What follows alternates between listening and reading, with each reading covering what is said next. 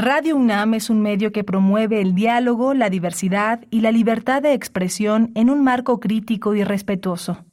Los comentarios expresados a lo largo de su programación reflejan la opinión de quien los emite, mas no de la radiodifusora. Radio UNAM presenta Prisma RU. Una mirada universitaria sobre los acontecimientos actuales. Prisma RU. Relatamos al mundo.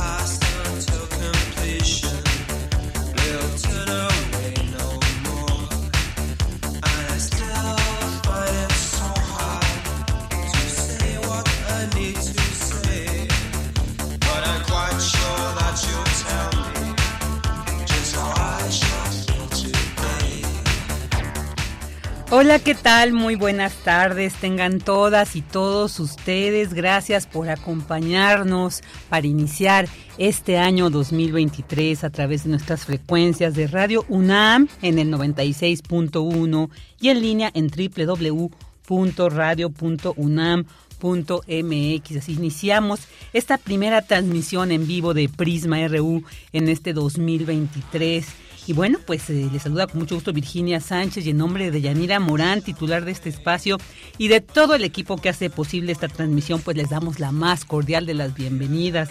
Ya de regreso, por supuesto, con los mejores deseos para que ustedes y sus familias pues tengan un año muy importante, trascendental en sus objetivos. Esperemos que sea el año en que oficialmente se dé por terminada la pandemia que desde finales del, del 2019, ¿no? Nos trastocó al mundo, nuestras dinámicas sociales, económicas, pero también pues nos ha dejado un sinfín de experiencias que sin duda alguna para muchas ha significado un crecimiento en muchos sentidos y pues que estamos listos, listas para aplicarlo en todas las decisiones que implican el registro de la vida en este año que inicia. Y bueno, ahí de fondo Blue Monday, esperamos que sí sea un lunes azul como New Order ahí lo, descifra esta agrupación que se conformó posterior a, la muerte de Ian Curtis de, de, esta agrupación Joe Division. Entonces, bueno, escuchamos ahí Blue Monday. Esperamos que sí, que sea un lunes muy provechoso. Todavía continúan las vacaciones en la UNAM, en las escuelas de la SEP, pero nosotros ya estamos aquí con mucho gusto para llevarles la, toda la información, toda la, desde la perspectiva universitaria de los aconteceres relevantes que se dan tanto en la UNAM como en el país y en el mundo. Este lunes tendremos una entrevista con el doctor Clemente Ruiz para que nos comparta desde su análisis, desde su expertise, pues cuáles son las perspectivas económicas para el país en este 2023 hay algunas pues incertidumbres sobre eh, qué va a pasar con esta desaceleración que se, se, dice no habrá pero por otro lado nos dicen no va, va a haber un una, un equilibrio se va a restablecer se va a, mejorar. Así que bueno pues de la mano del doctor Clemente Ruiz vamos a eh, ver qué, qué nos espera económicamente para el país y bueno, entre los deseos o promesas de Año Nuevo siempre está el asunto del peso, ¿a poco no? Que si después de las ricas cenas y todos los festejos, pues decimos que ahora sí nos pondremos a dieta, haremos ejercicio. ¿Qué podemos hacer para lograrlo? Bueno, pues sobre el tema hablaremos con el licenciado en nutrición Juan Luis Cadillo de la Facultad de Estudios Superiores Iztacala. Y ya en la segunda hora del programa nos vamos a Brasil de la mano de la doctora Regina Crespo del Centro de Investigaciones sobre América Latina y el Caribe de la UNAM para saber todo sobre la toma de protesta del nuevo presidente Ignacio Lula da Silva, cómo recibe al país, a qué retos se enfrenta. Además, esta es su tercera gestión al frente de la presidencia de este país sudamericano, así que bueno, seguramente muchos elementos ahí analizar, a recordar también por cómo es que recibe este país después de esta administración de Jair Bolsonaro muy cuestionada y bueno, pues para ello vamos a tener este análisis de la doctora Regina Crespo. Y como todos los lunes, la sección de cartografía y de cultura con Tamara Quirós. Así que le invitamos a que nos acompañen durante las próximas dos horas aquí en Prisma RU y juntos relatemos al mundo. Relatamos al mundo. Relatamos al mundo.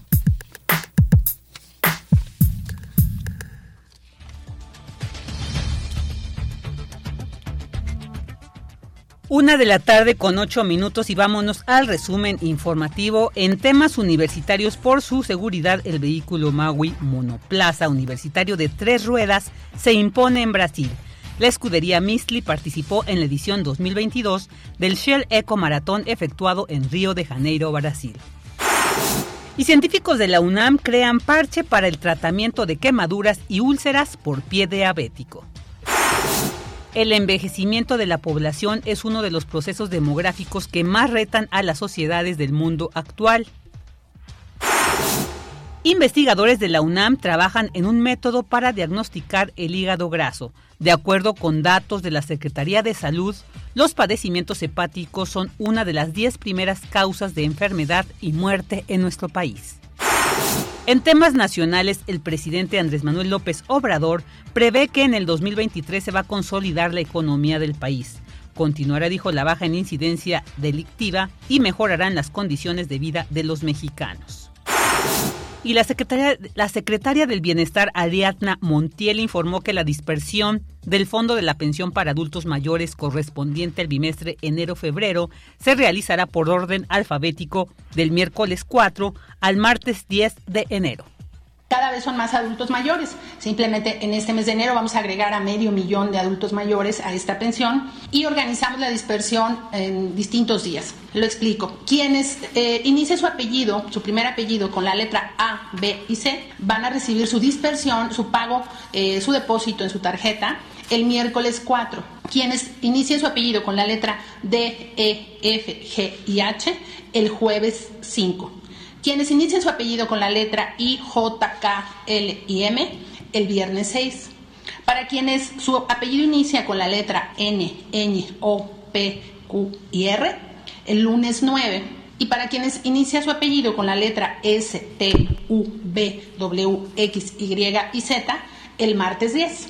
Esto aplica para todas eh, las instituciones bancarias, es decir, la pensión se va a dispersar de esta manera para prestarles una mejor atención.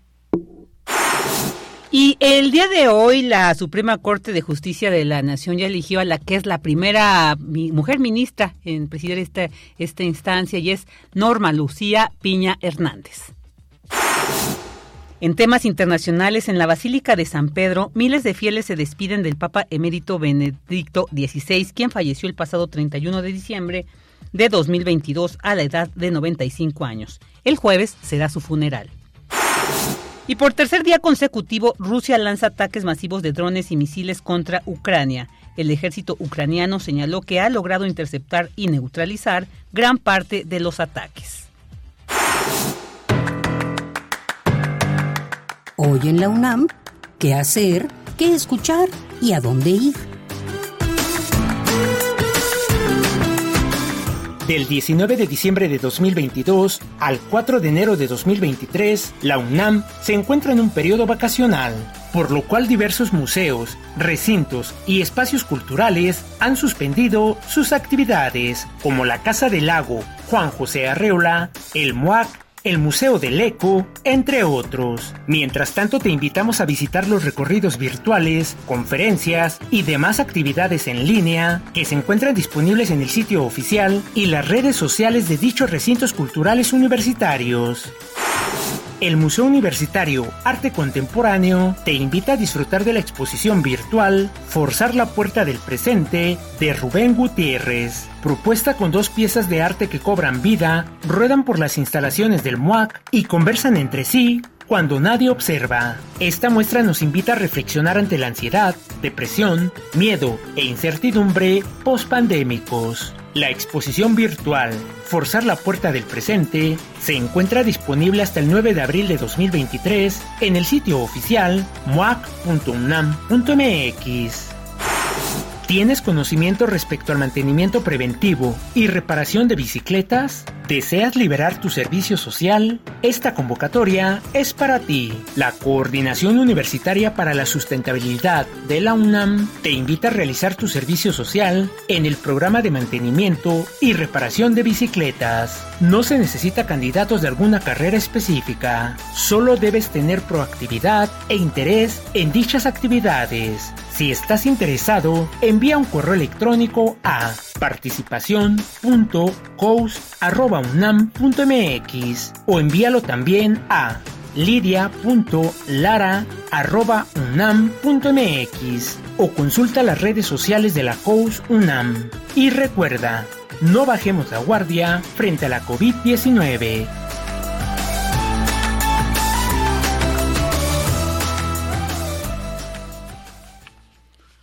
De la tarde con 14 minutos. Y antes de entrar a la información que se genera en nuestro campus universitario, bueno, también una información que eh, pues la UNAM emite sobre este asunto que ha estado ahí en la polémica del plagio de tesis de una alumna y que era, bueno, una de las candidatas para presidir la Suprema Corte de Justicia. La UNAM informa a la comunidad universitaria y la sociedad mexicana. La Rectoría de la UNAM recibió de la Dirección de la Facultad de Estudios Superiores Aragón la minuta y comunicado del Comité de Integridad Académica y Científica de esa entidad académica en relación al presunto plagio de la tesis profesional que involucra a una exalumna que presentó su examen profesional en 1987. Asimismo, se tuvo conocimiento de su pronunciamiento público emitido el 30 de diciembre. Ante ello, me permito informar lo siguiente. 1. Que después del análisis de la documentación por el comité y con base en el alto nivel de coincidencias entre la tesis objeto de revisión superior al 90%, resulta evidente la existencia de un plagio. 2. Que la revisión académica de los contenidos de ambas tesis, sus fechas de publicación, así como los archivos físicos y digitales de la universidad, hacen presumir que la tesis original fue la sustentada en 1986. 3. Que unas horas antes de iniciar su reunión, el Comité de Integridad Académica y Científica de la FES Aragón recibió un testimonio notariado que contiene un escrito de quien sustentó su tesis en 1986, expresando que utilizó varias referencias, textos y partes importantes del contenido de la tesis publicada posteriormente en 1987. 4.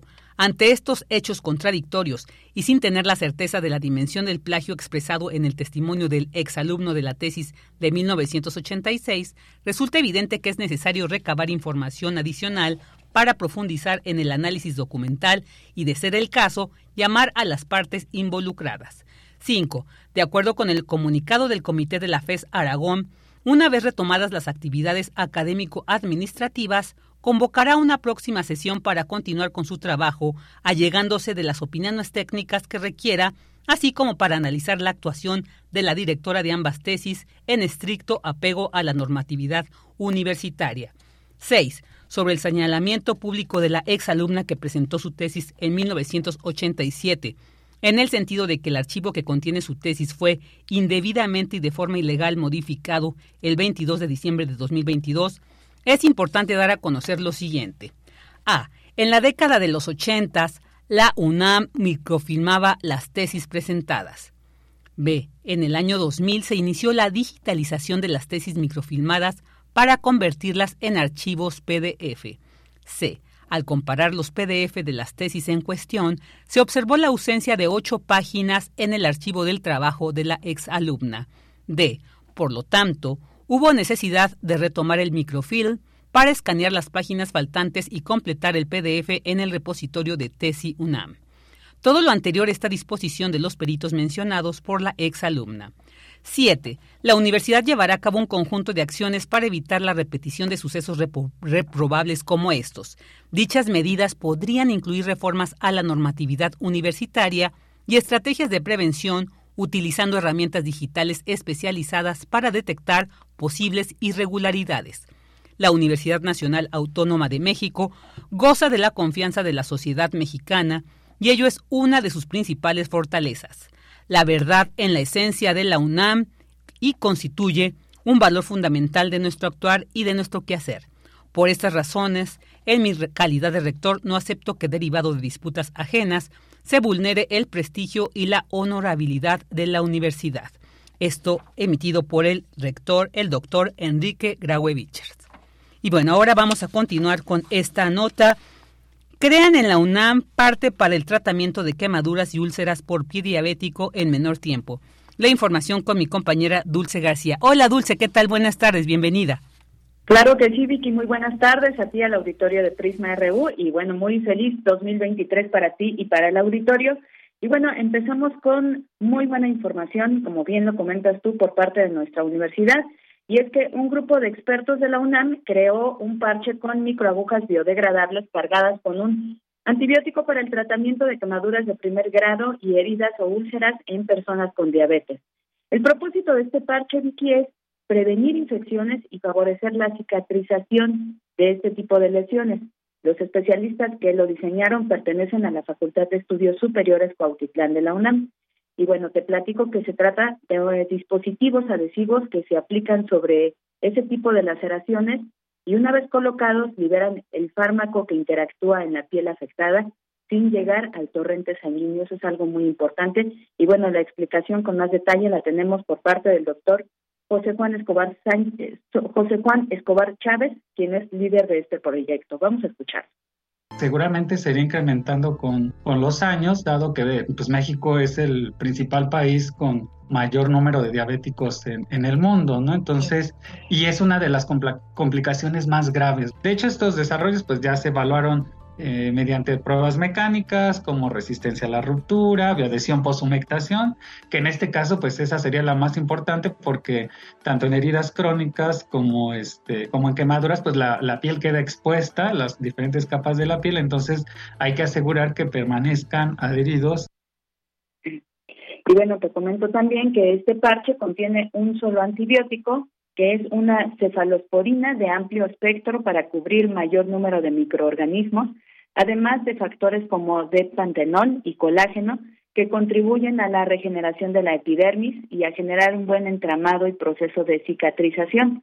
Además, es de ayuda a la humectación y favorece también la renovación de las células. Esto es lo que indicó el especialista Vicky, esa información. Muchas gracias, Dulce, y un abrazo también y los mejores deseos para este año, para ti y tu familia. Gracias, Vicky. Muy buenas tardes. Buenas tardes. Y ahora nos vamos con esta información. Maui, monoplaza universitario de tres ruedas, se impone por su seguridad en Brasil. La información con mi compañera Cristina Godínez. Adelante, Cris. Buenas tardes. Hola, ¿qué tal, Vicky? Un saludo para ti y para el auditorio de Prisma RU. Después de dos años de competencias a distancia, la agrupación universitaria acudió a Río de Janeiro, Brasil, con el prototipo Maui, que en náhuatl significa honra o gloria. Se trata de un monoplaza de tres ruedas y 32 kilogramos de peso, y compitieron contra 35 equipos conformados por alumnos de 33 países, quienes buscaron cumplir el reto de recorrer la mayor distancia en un circuito con el menor consumo de energía.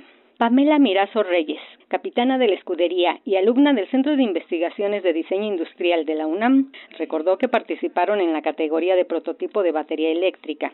Además, obtuvieron distinciones en materia de seguridad y de comunicación. Detalló que aprobar las inspecciones técnicas y de seguridad es de lo más complicado, porque sin pasar estas revisiones no puedes continuar tu participación en la pista, además de que se encontraban en un país donde no habían competido.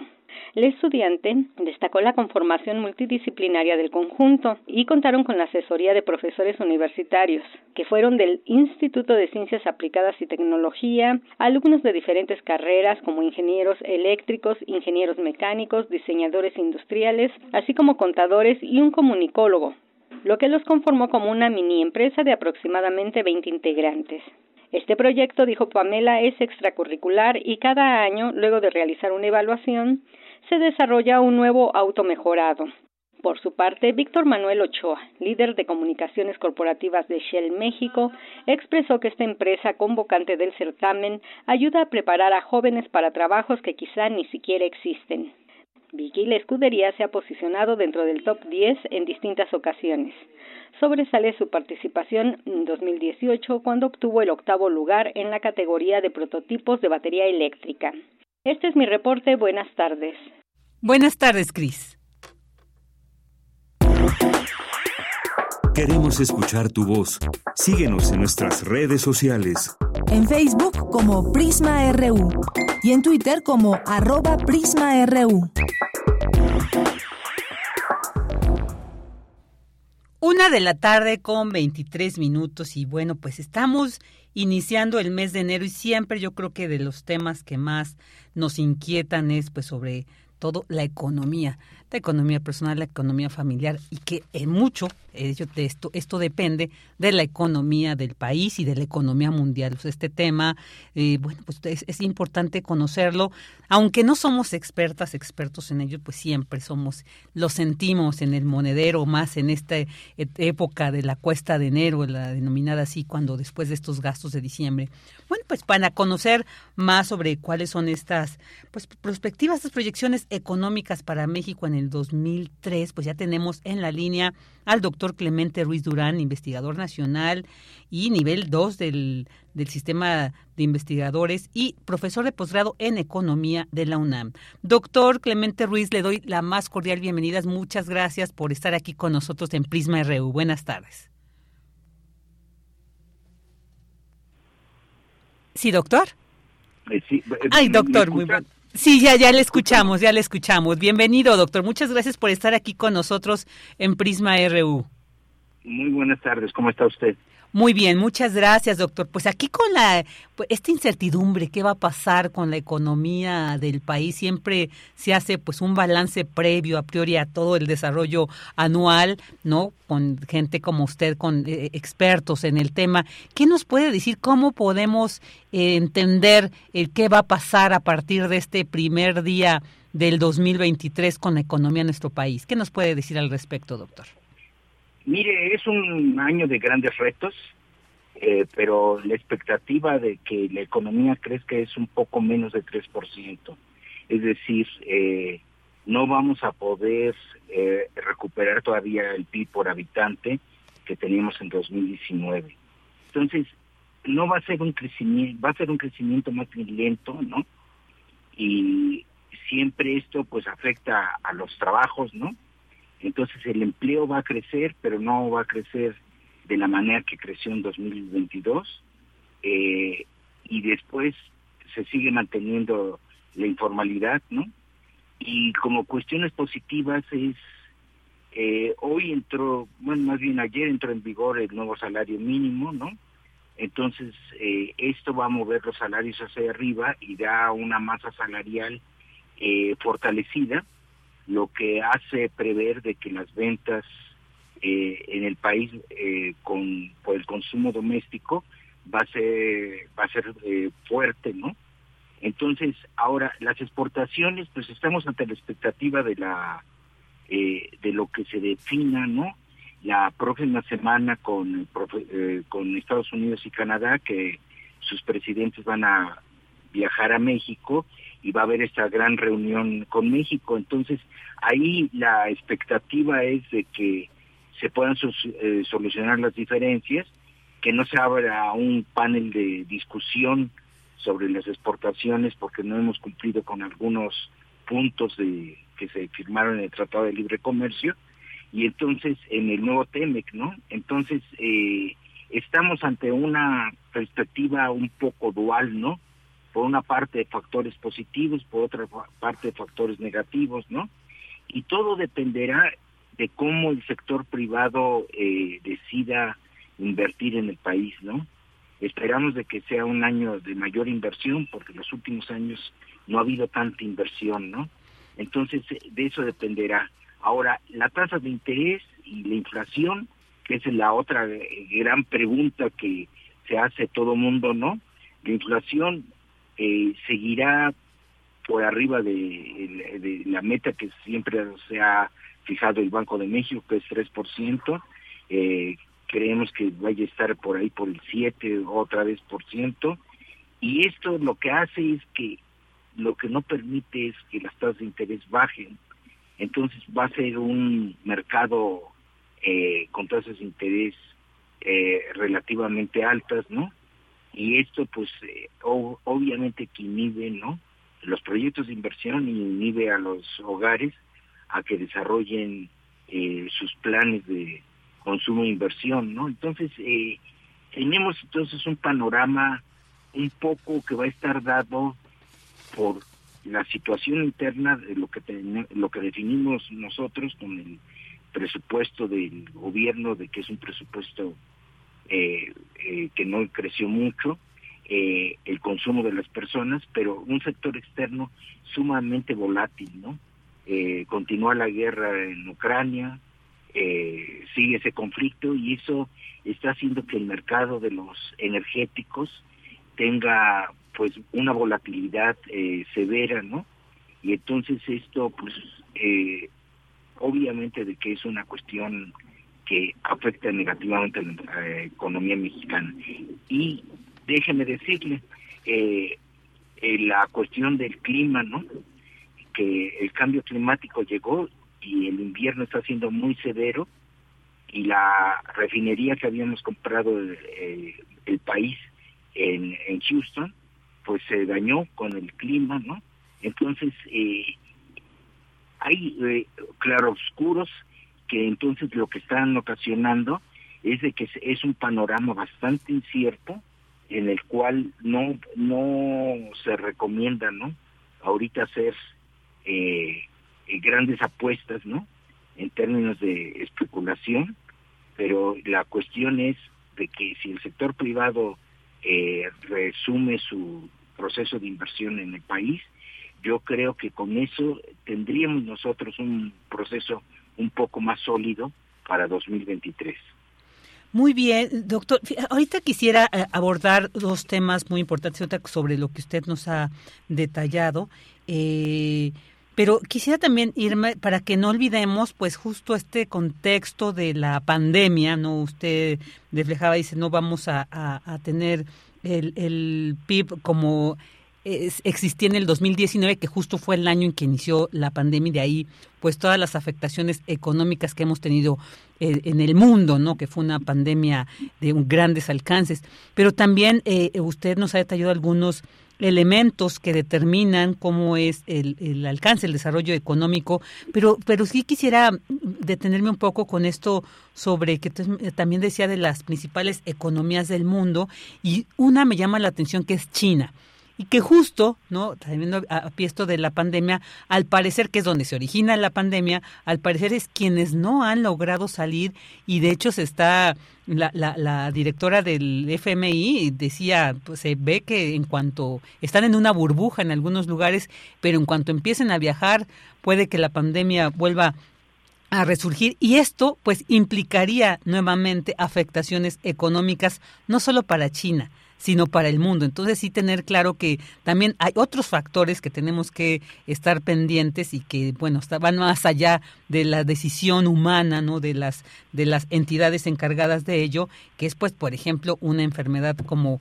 fue la COVID-19. Entonces e, en este aspecto, doctor, ¿qué nos podría decir como cómo estar preparados también para un contexto así. Esperemos que no se dé, esperemos que realmente el 2023 sea el año en que termine la pandemia, pero si estas predicciones, estas, estos temores que Cristalina Yerjovia, lleva, nos dice, se llevaran a cabo, ¿qué, nos qué podríamos prever, doctor? Sí, bueno, mire, eh, yo creo que son muy buenos puntos los que usted hace, ¿no? En términos de la economía china está mostrando cierta debilidad, ¿no? Y, esto pues afecta a todo el mundo, pues, dado el tamaño de la economía, dado sus importaciones y exportaciones, eh, obviamente de que sí es un factor negativo, ¿no? El que no esté creciendo tanto, ¿no? Va a crecer, eh, la economía china crece, pero lo que estábamos esperando es que regresara a ritmos de crecimiento del 6-7%. Eso no los vamos a ver. Entonces que la economía china va a estar débil, ¿no? Y el COVID, bueno, mire, con los inviernos que estamos eh, enfrentando, hay la combinación de COVID, eh, de enfermedades respiratorias, todo esto, que están poniendo en riesgo realmente pues a toda la humanidad, ¿no? Entonces a eso nos vamos a tener que ir acostumbrando y tenemos que convivir con estas, eh, no pandemias, porque ya no va a ser pandemia como la del COVID en, el 2020 que se apareció, sino que va a ser una cosa más lenta, ¿no? Eh, va a ser un poco más manejable. Entonces yo no veo que vayamos a volver otra vez al escenario de 2020, pero sí lo que sí siento es de que va a haber más que nada eh, afectaciones en la salud, ¿no? Por la cuestión del cambio climático. Entonces, eh, lo, lo que quisiera recalcar es que lo que no alcanzamos de 2019 es el PIB por habitante, ¿no? Entonces, el PIB por habitante, que es el, eh, la medida de bienestar sobre la cual debemos estarnos fijando, es la que no hemos logrado recuperar, ¿no? Entonces, bajo esta perspectiva, ¿no? Lo que requerimos nosotros, ¿no? Pues sí, es de mayor esfuerzo tanto del sector público como del sector privado. El sector público tiene unas finanzas públicas muy débiles, eh, no se hizo una reforma fiscal en estos años de, de, esta administración, entonces son muy débiles las finanzas públicas y entonces para mantenerlas más o menos en equilibrio, este gobierno ha decidido mantener un gasto bajo, ¿no? Y ese gasto bajo lo que quiere decir es que muchos segmentos de la población no están recibiendo los beneficios que podrían estar recibiendo de un gasto público alto, ¿no? Entonces, eh, y esto mismo eh, lo que pone en duda también es los proyectos del gobierno, ¿no? Los proyectos del gobierno se van a poder cumplir y yo lo que la lo que se ve es que no se van a lograr terminar todos los proyectos eh, gubernamentales con las consecuencias de que heredan a la próxima administración obras no terminadas, ¿no? Entonces eh, creo que esto hace un poco más difícil el cuadro y la imagen del país que esperamos para 2023. Claro, claro, porque hay pues ahí algunos asuntos que por un lado nos dice, incluso el presidente dice, no, eh, yo voy a encargarme de que eh, la economía no ceda, de que pues nuestros niveles al, contrario se incrementen, ¿no? Pero pues también hay, hay otras voces que, que dicen, híjole, no, pues sí se ve un riesgo en la economía, por una por la desaceleración global, que usted había dicho, las tasas de interés que aumentan, la inflación, las cadenas de suministro. Pero sí, doctor, quisiera preguntarle para que, como le decía al inicio, no somos expertas y expertos como ustedes en economía, sin embargo nos pega. ¿Cómo podemos leer esto? Y también que nos diera algunos consejos, doctor, pues cómo atender y cómo prepararnos para estos posibles escenarios económicamente hablando para el país. Sí, mire, yo creo que, bueno, eh, dijéramos nuestro público eh, en este momento lo que yo les diría es, hay que ser precavidos, ¿no? Es decir, eh, los que puedan invertir, que inviertan todo lo que se pueda, ¿no? Pero vamos a tener eh, un problema de, hemos tenido un problema de baja inversión, ¿no? Entonces, sí requerimos de que la gente esté pensando en invertir más que en consumir y en esa perspectiva, pues lo que esperamos es que se modelen, pues, sobre todo las tasas de interés y que esto permita de que el mercado se fortalezca, ¿no? Eh, y que con la cuestión del aumento de los salarios, eh, 20%, ¿no? De los salarios mínimos, creemos que en eso el mercado de consumo va a estar fortalecido. Ahora, eh, otro área de riesgo, ¿no? Es la cuestión inmobiliaria, ¿no? Si las tasas de interés no se moderan ni se eh, reducen, eh, acordémonos ¿no? de que el sector inmobiliario está muy débil por una situación, ¿no? Por una parte la situación de la de las tasas de interés, pero por otra parte la debilidad que proviene de un recambio en el mercado de trabajo, ¿no? Muchos eh, trabajos encontraron de que ya no son necesarias las oficinas, ¿no? Eh, pueden seguir haciendo trabajo, eh, hacer teletrabajo, y con esto, ¿no? Entonces lo que tenemos es una cuestión inmobiliaria difícil, ¿no? Entonces es momento de que, de repensar el diseño de las ciudades al efecto de que no, eh, esto no vaya a tener repercusiones en el crecimiento mismo de las ciudades y se vaya a crear una crisis inmobiliaria importante, ¿no? Entonces, eh, lo que yo diría es, es un año en donde debemos ser cautos en, lo que invertimos, ser eh, eh, cautos también en, en los trabajos, ¿no? Y veamos, dijéramos, la debilidad de la economía que no se siente en los bolsillos de, los, de nuestro público, ¿no? Claro, sobre todo pues en los de menor ingreso, que es lamentablemente donde se, se resiente más esto, así que esto eh, eh, eh, se sugiere mejor invertir más que en consumir. Doctor, pues algo con lo que podamos cerrar este tema. Pues mire, siempre a, a principio de año lo que hay que mandar es un mensaje de optimismo, ¿no? En términos de que se modere sobre todo la la cuestión de ya ahora habiendo estando en la época post covid que las economías esperamos esperamos no de que la economía de Estados Unidos no entre en recesión y entonces lo que tenemos que hacer es apostarle a la economía mexicana un poco más a través de mucha inversión por parte del sector privado. Así es, así es, pues ahí estaremos atentos. Y bueno, eh, apenas inicia el año, doctor, seguramente conforme avance tendremos otros temas al respecto sobre, sobre la economía del país que analizar y bueno, pues con gusto buscaremos para que nos comparta su análisis como este día, doctor. Muchísimas gracias. Le enviamos un fuerte abrazo, los mejores deseos para este 2023 y muchas gracias por haber estado con nosotros aquí en Prisma RU eh, quedan sus órdenes y feliz año y los mejores deseos para todo el público. Muchas gracias, muchas gracias. El doctor Clemente Ruiz Durán, profesor de posgrado en Economía de la UNAM. Prisma RU. Relatamos al mundo.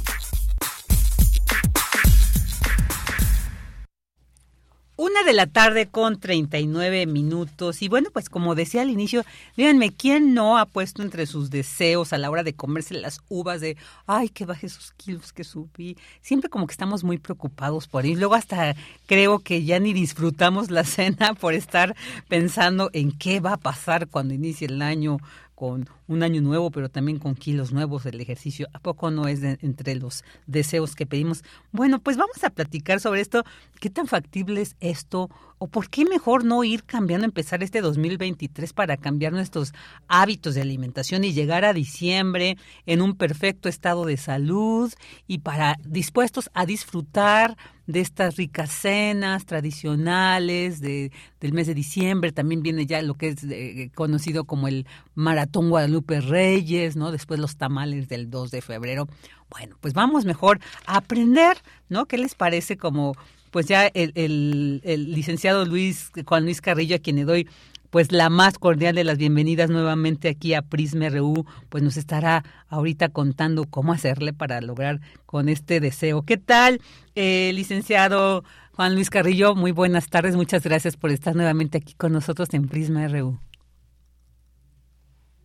Ahí no lo escuchamos. Nosotros ya listos, ¿verdad? Bueno, eh, bueno. Siempre con temas ¿Me escuchan? Ya, ya te escuchamos, ya te escuchamos. Ah, ah, decía muchas gracias a ustedes por la invitación. Eh, como siempre, eh, con temas muy interesantes, yo los estaba siguiendo desde hace ratito.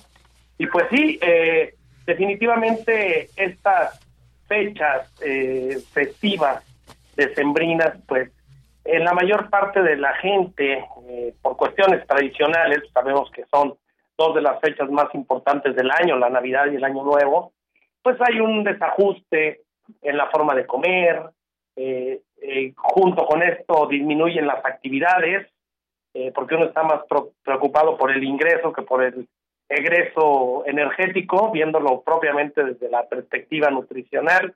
Y fíjate, tocante a esto, estaba revisando ahorita unas notas de la famosa revista Forbes, que habla de las tendencias económicas y todo. Eh, este es un artículo que salió en abril de 2019, donde dice que la obesidad costará 272 mil millones de pesos a México para el 2023. Es una proyección que se hizo hace cuatro años. Y bueno, sin meterme mucho en los temas económicos, yo creo que las consecuencias de la obesidad y del descontrol van mucho más allá de estas eh, cantidades, porque no hay que olvidar los problemas que están ligados a la obesidad, al descontrol alimentario. Y, y viene a colación esto precisamente porque en, en esta época, pues, eh, uno, eh, por menos que quiera, y digo, te estoy hablando de, también desde una perspectiva muy particular, eh, pues tiene excesos, ¿sí? Ya sea excesos en alimentos, hay gente que tiene excesos en, en bebidas, lo decías ahorita como preámbulo a lo que íbamos a hablar, el famoso maratón que ahora se le conoce, por desgracia, Guadalupe Reyes, ¿no? Que es un maratón de, de bebidas y que mucha gente lo extiende hasta Reyes Guadalupe, ¿no? Entonces, eh, son eh, algunas de las dificultades eh, contingentes que existen eh, cuando no hay una buena orientación alimentaria. Y ese es precisamente el trabajo de nosotros los nutriólogos, eh, tanto quienes lo consultan de forma particular, quienes participan en las instituciones o bien de los encargados en la política de hacer eh, estas eh, determinaciones específicas para programas de nutrición, ¿sí? que, que no contemplan el, eh, eh, que hay fechas importantes en las que la gente pues, tiene desbalance, sobre todo por excesos, y por otro lado, que no se tiene eh, ya individualmente una educación, porque la nutrición es un proceso educativo de seguimiento para poder, eh, digamos, librar estas fechas y no tener ya un descontrol permanente. Con, con tristeza vemos que cada vez en la población mexicana aumentan las cifras de la obesidad y de las comorbilidades de la misma obesidad. Me refiero a la hipertensión, a los nuevos casos con diabetes. Eh, comentaba en un programa anterior que ya estamos llegando a las cifras de diabetes que pro proyectábamos eh, y recuerdo muy bien en Radio UNAM una entrevista, entrevista que tuvimos hace unos 15, 18 años, eh, que hablábamos de la proyección para el 2050, eh, no recuerdo en qué programa, pero fue en Radio UNAM, eh, y que ya estamos llegando casi, estamos como a unos 300, 400 mil casos más para llegar a las cifras que habíamos proyectado para el 2050. Entonces, es alarmante. Eh, y siguiendo bueno, con, la, con las comorbilidades de la obesidad, pues la, la decía la hipertensión, los problemas con el colesterol, los triglicéridos, eh, los graves problemas que hay en niños ahorita, que, que estas, estos niños gorditos que empiezan a tener problemas de manchas en su cuerpo, en su cuello, la famosa cantosis nígrica, que es como se le conoce a estas manchas, eh, niños que producen muchísima insulina por un desbalance en el consumo de azúcares, eh, que son obesos, y el caso de las niñas que están teniendo otra cosa ligada al síndrome metabólico que está ligado a la obesidad, que es la, los quistes ováricos, la poliquistosis ovárica, que bueno, es una causa de infertilidad y de problemas eh, relacionados con la, con la diabetes y el metabolismo de las grasas en el cuerpo. Entonces, si te fijas, eh, y, y nuestro amable auditorio, es una secuencia de eventos que se ligan, que a lo mejor no los pensamos en las fechas eh, de fiesta y decimos, híjole, pues para qué nos amargamos con los problemas de la vida, pero que permanecen latentes. Entonces, eh, yo te voy a decir de forma muy eh, somera lo que recomiendo a los pacientes que me siguen en los programas que estoy encargado de, de trabajar eh, con mis pacientes, de los cuales ustedes ya tienen información, eh, que bueno, se olviden del día 24 y del día del recalentado y que se olviden también del 31 y del día del recalentado, si es que están siguiendo un plan dietético. Eh, sí, porque nada más serían en volumen, pues muy pocos días en comparación con las estructuras alimentarias que tratamos de, de formar en ellos. Así es. Y bueno, pues ahorita no, eh, tuve la oportunidad, yo, yo tengo un programa de consulta en línea, eh, de ver a algunos pacientes previamente a, a, a este, al programa, y bueno, pues no he encontrado malos resultados. Y aquí es donde se da uno cuenta, es como la prueba de fuego eh, de quienes están realmente comprometidos para llevar una, una forma de, de comer. Eh, no quiero decir la palabra saludable, porque a lo mejor puede sonar demasiado holística, ¿no? Pero ordenada, si lo podemos dejar en ordenada. Eh, entonces, he visto buenos resultados y es un revelador, es como la cinta reveladora, eh, donde podemos ver quiénes eh, nada más tuvieron este tropiezo y continúan, o quienes pues realmente aprovecharon este tropiezo pues para seguir con los malos hábitos y rompiendo todo el esquema educativo eh, Vicky, ¿qué te parece? Es, digamos, una de las formas en la que lo manejamos. Claro, claro. Fíjate, es muy importante esto que has señalado, porque no solamente es hablar, creo que a veces nos, nos eh, enfocamos en hablar esto del peso por la cuestión estética. Claro que es importante, o sea, claro, porque finalmente estamos reflejando, ahora sí que dicen estas frases, somos lo que comemos, entonces, bueno, somos lo que comemos y se refleja en nuestro físico, ¿no? Claro. Que va más allá de eso. Sí, claro. se ve la silueta. Claro, claro. Y esto, precisamente esta silueta es lo cuando nos dicen, a ver, si, eh, eh, si tiene tales medidas es que ya está acercándose al sobrepeso y si no, esto a la obesidad. O sea, hay que atender, es, es como un aspecto muy generalizado eh, hablar de este tema. Pero algo muy importante que nos has dicho es, por ejemplo, y muy alarmante estas de proyecciones para 2050, todavía ni siquiera estamos al, 2025, ya nos estamos acercando a ellas en, en y, estos problemas que además son eh, eh, nuestro país es el donde más se da esta situación de la obesidad, la diabetes y la hipertensión. Entonces, esto es muy importante señalar, no solamente es la cuestión estética, sí, pero sobre todo es una cuestión de salud. Y en ese sentido sí quisiera preguntarte Creo que es algo que, que, que, o en otras ocasiones también te lo decía, pero bueno, yo decía, ya después de la pandemia, esta situación, pues yo tengo confianza en que realmente hayamos aprendido la, la lección y si no algunos puntos de la misma. y, y, empezar a cambiar precisamente estos hábitos que tú nos decías. ¿Cómo nos sugieres eh, que, que empecemos realmente a tomar conciencia, porque creo que es lo importante, no solamente voy a hacer una dieta de 15 días porque no me va a funcionar, sino a generar esta conciencia de verdad de la importancia de que finalmente en la alimentación está la base de nuestra calidad de vida. ¿Cómo empezar a generar esta conciencia, Juan Luis? Pues mira, antes que nada decirte que la pandemia fue una pues, gran oportunidad para muchos para reencontrar valores familiares en cuanto a la alimentación en familia, que es algo muy importante eh, nos dio la oportunidad de reencontrarnos. Ya ves que hubo una época en la que nadie salía, ¿no? Como temor al contagio todo. Entonces, fue una oportunidad buena eh, y bueno, también a la vez fue una oportunidad mala porque pues, mucha gente dejó de hacer actividad física, cerraron los gimnasios, los centros, este, eh, no se digan restaurantes y todo esto, muchos incluso se fueron a la quiebra, ¿no? Pero nos dio oportunidad, digamos, de revalorar de retomar algunos de nuestros hábitos familiares, que esto es muy importante porque también el comer es un evento social de gran importancia. Digo, gran parte de nuestros eventos de vida se dan en comidas, 15 años, bodas, eh, las graduaciones, etcétera, un festejo, lo que sea. Eh, entonces, eh, la, la pandemia per se ya es un, un punto de arranque para esta nueva normalidad en cuanto a los alimentos. Entonces lo que aprendimos de ahí nos puede servir ¿sí? para retomar eh, los valores eh, de los alimentos, ver como una enfermedad, porque esto nos lo demostró la misma pandemia, que una enfermedad en una persona que está inmunológicamente débil, como puede ser una persona con diabetes, con hipertensión, con obesidad, ¿sí? Eh, son más susceptibles y la enfermedad se exacerba en ellos.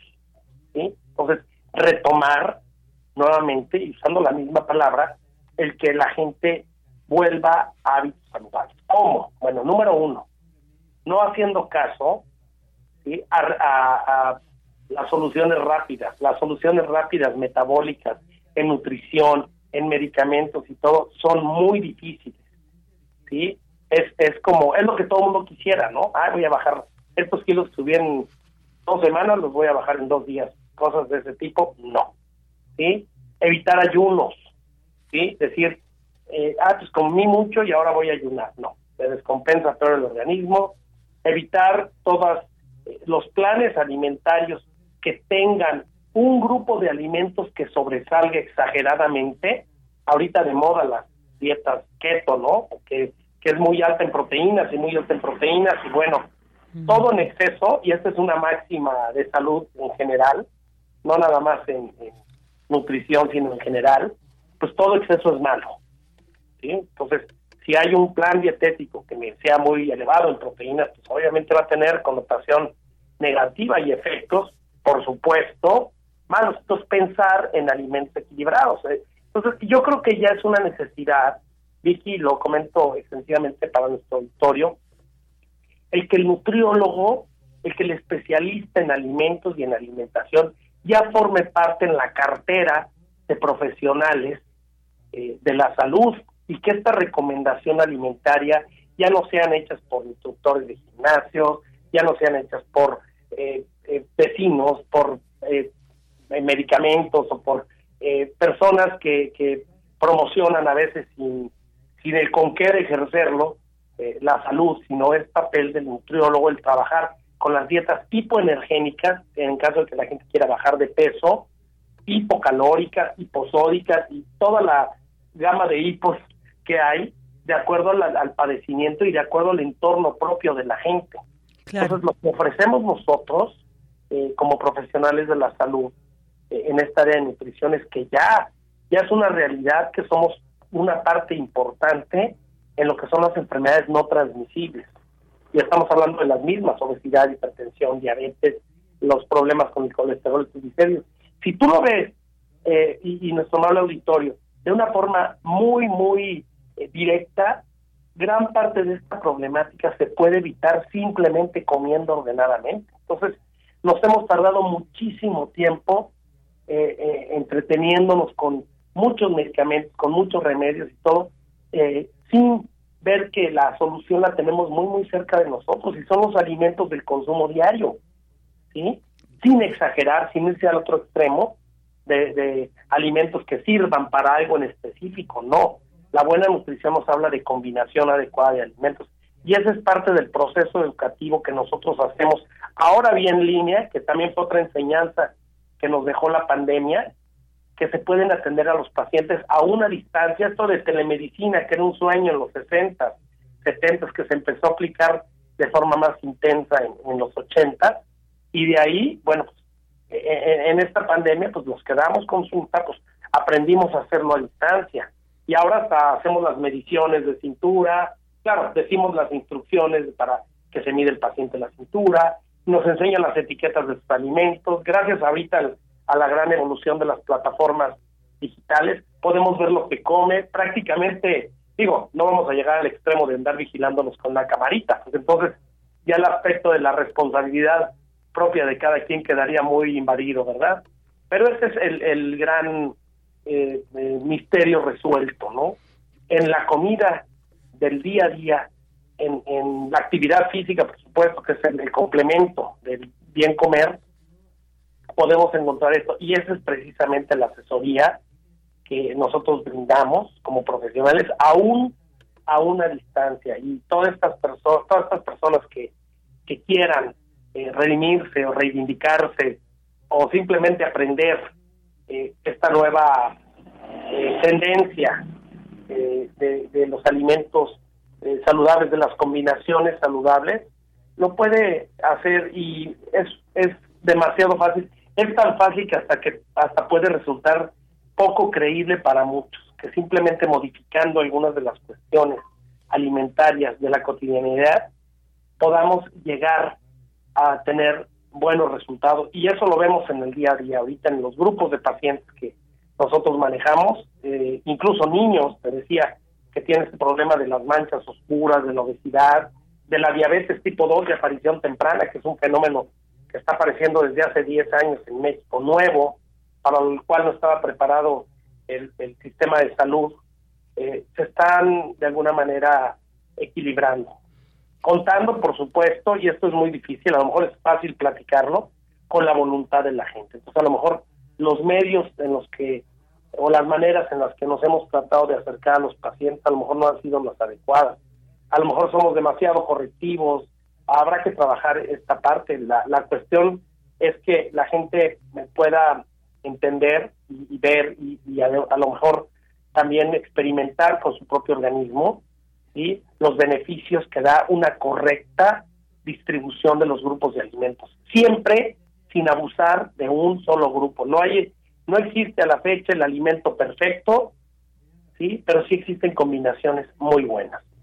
Claro, esto, esto es muy importante, esto que nos quede claro, porque a veces encontramos en estas revistas eh, comerciales la dieta de tal, y entonces la, hacemos y como bien nos dices, y esto es muy importante que nos quede claro, no podemos eh, alterar eh, y porque nuestro nuestra alimentación así porque descomponemos todo el organismo. Esto es muy importante que nos quede claro. No podemos hacer cualquier dieta porque no es la misma condición la de todas las personas. O sea, no tenemos condiciones homogéneas de salud, de corporales en todos estos elementos como para decir todos vamos a hacer la misma dieta. Y esto es muy importante también el de acudir con los especialistas. Por algo existen quienes se abocan, abocan su formación en la nutrición humana. Entonces, yo creo que pues por algo existe esta disciplina y hay que siempre acudir a ello, sobre todo cuando sintamos esta necesidad que vemos de que de verdad ya se desbordó el control de nuestro peso, ¿no? Y, esto, pues, sobre todo esto, acudir con especialistas. Juan Luis, ¿con qué podemos cerrar? Nos quedan 30 segundos para cerrar esta entrevista.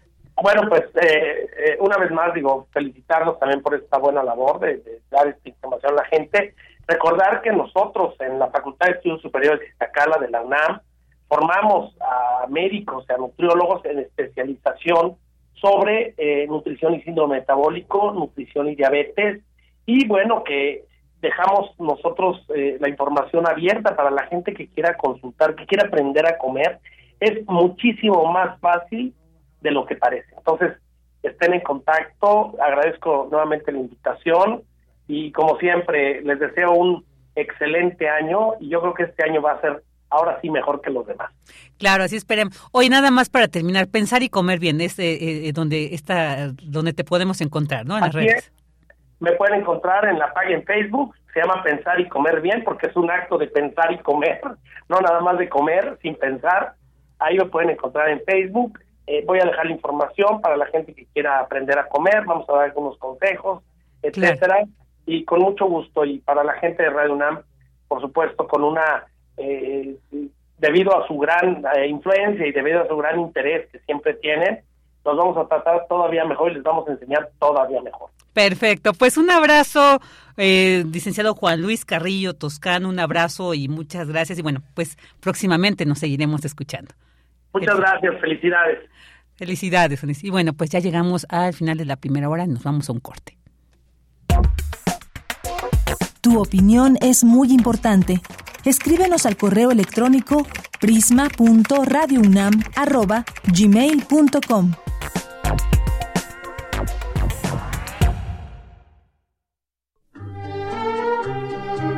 Compartimos música para inspirar un recuerdo.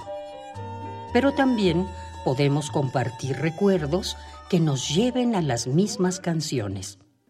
Cancioncitas me faltan, cancionero. Cancioncitas.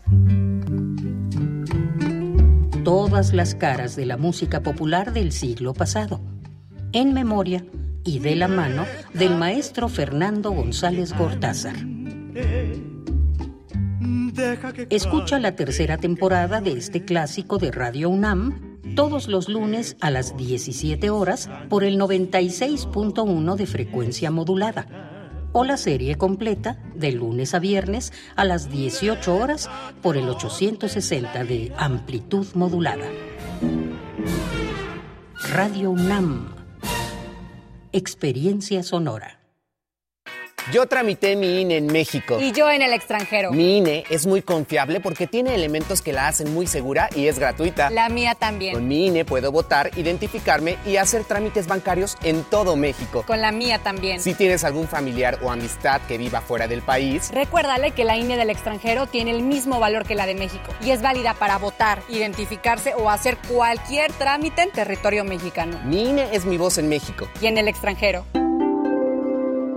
La piedra y el yemo activo afectan tu cerebro, te matan las neuronas y son muy adictivos. Yo sé lo que te digo, pues he sido testigo. Piensa más en tu gente, tu vida y tus amigos. Escucha lo que te digo, pues es verdad. El negocio de la droga es algo que termina mal.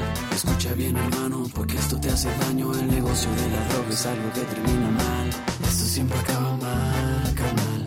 Esto Si necesitas ayuda, llama a la línea de la vida 800-911-2000. Un libro no termina con el punto final. No es solo la escritura y la corrección. Hay mucho más que un proceso creativo o un arranque de inspiración. Las palabras encierran conocimiento y cultura, pero también gustos y texturas.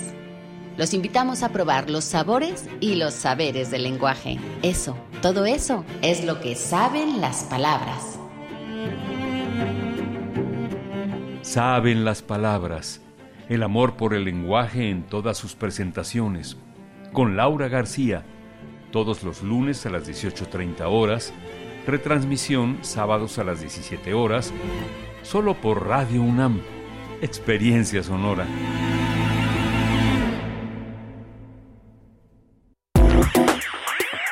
Queremos escuchar tu voz. Síguenos en nuestras redes sociales. En Facebook como Prisma RU y en Twitter como arroba PrismaRU.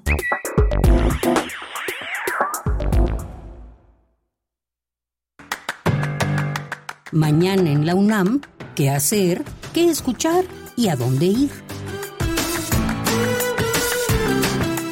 La Facultad de Estudios Superiores Acatlán abre la convocatoria de su maestría en Economía que tiene como objetivo formar recursos humanos con calificación de maestría y de doctorado con miras a afrontar los problemas que la realidad plantea a la ciencia económica. Podrán inscribirse egresados de la licenciatura en economía o alguna carrera afín. El registro se llevará a cabo a partir del próximo 23 de enero y hasta el próximo 3 de febrero de 2023. Para mayores informes e inscripciones, ingresa al sitio oficial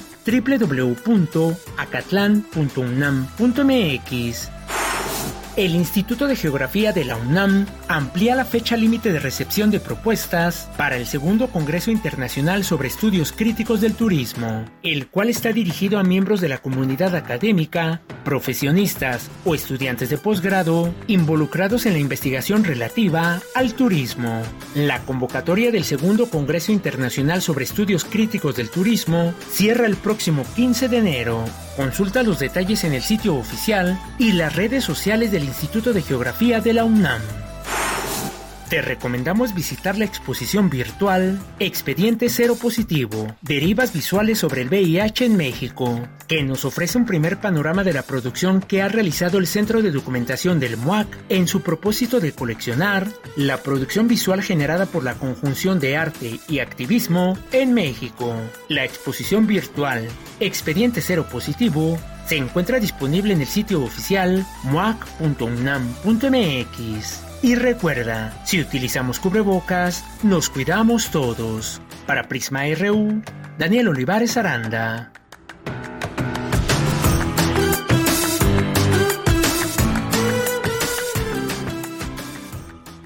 Dos de la tarde con cinco minutos y ahí están. Muchas gracias a Daniel Olivares que siempre nos hace estas interesantes recomendaciones para disfrutar las actividades que nos ofrece la UNAM, pues en todas sus en todas sus facetas, en todos sus espacios, en todos eh, ya sea tanto presencial como a distancia.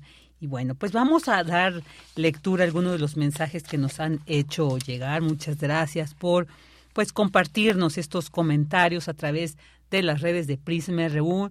Y bueno, pues muchos saludos y abrazos a Jorge Morán Guzmán, quien dice, en conclusión, ¿quién es culpable de la tesis plagiada? Bueno, pues creo que sigue, sigue la investigación y bueno, pues ya, ya tendremos eh, sobre el tema seguramente alguno, algo algo más que nos vaya emitiendo sobre todo esto, pues se decía el Comité de Integridad Académica y Científica de la FES Aragón, pues ahora en cuanto se retomen las actividades, que es la próxima semana, pues van a continuar con las investigaciones. Eh, también un saludo y abrazo a Sebas Pavón, dice sobre esta última entrevista. Dice, no es malo disfrutar de los deliciosos menús típicos de las fechas decembrinas. Lo único criticable es la absurda idea de llenarse hasta reventar pues incita la idea de comer en exceso llevando a las enfermedades del organismo. Reflexionemos eso. Eso es muy cierto. Siempre hay que buscar la satisfacción, el sentirnos llenos, porque incluso hasta es incómodo eso. Muy, muy, muy buen consejo. Muchas gracias, Sebas. También saludos a Napoleón Marín. Él dice, creo que la tradición de cenar a las 12 de la noche en Navidad o Año Nuevo no es buena idea. Podemos repensar estas fechas en favor de la salud. Así es, se tiene acostumbrado eso. Yo en realidad con mi familia muy rara vez llegamos a las 12 de la noche a cenar, llegamos con mucha hambre, entonces procuramos cenar antes, pero sí, y, y hasta nos criticamos de por qué nunca nos esperamos, pero creo que este, esta esta observación es muy interesante porque además dicen también el cuerpo tiene sus horarios y después de las 8 de la noche dicen ya la digestión no es la misma, así que es bueno tomar en cuenta también estos consejos que nos dan. Muchos saludos y abrazos a Andrés Mar, dice, escuchándolos desde el primer día en vivo, a todo el equipo y auditorio de Prisma RU, les deseamos mi familia y yo un mejor año y que puedan realizar todos sus propósitos. Por supuesto que todos los mejores también deseos para ti, Andrea, para tu familia y muchas gracias por acompañarnos eh, siempre en estas transmisiones. Te agradecemos mucho esa agradable compañía que nos lo manifiestas a través de estas redes. También quiero mandar saludos por aquí a David Castillo Pérez, dice tarde pero sin sueño. Eso es lo importante, David, sobre todo. Eh, que estemos sin sueños así todos vitales, empezar este año con esta con este entusiasmo. Dice, presente para oír cómo la Viquina Azul nos relata el mundo. Aquí estamos, de la mano de ustedes, por supuesto. Y a ver que aquí tengo unos más no, no, este, no encontré. También que quiero mandar saludos a, aquí tenía unos escritos, pero se me, se me ya, ya perdí la hojita, así que ahorita con, eh, espero encontrarlos en este, en esta búsqueda que hago en esta.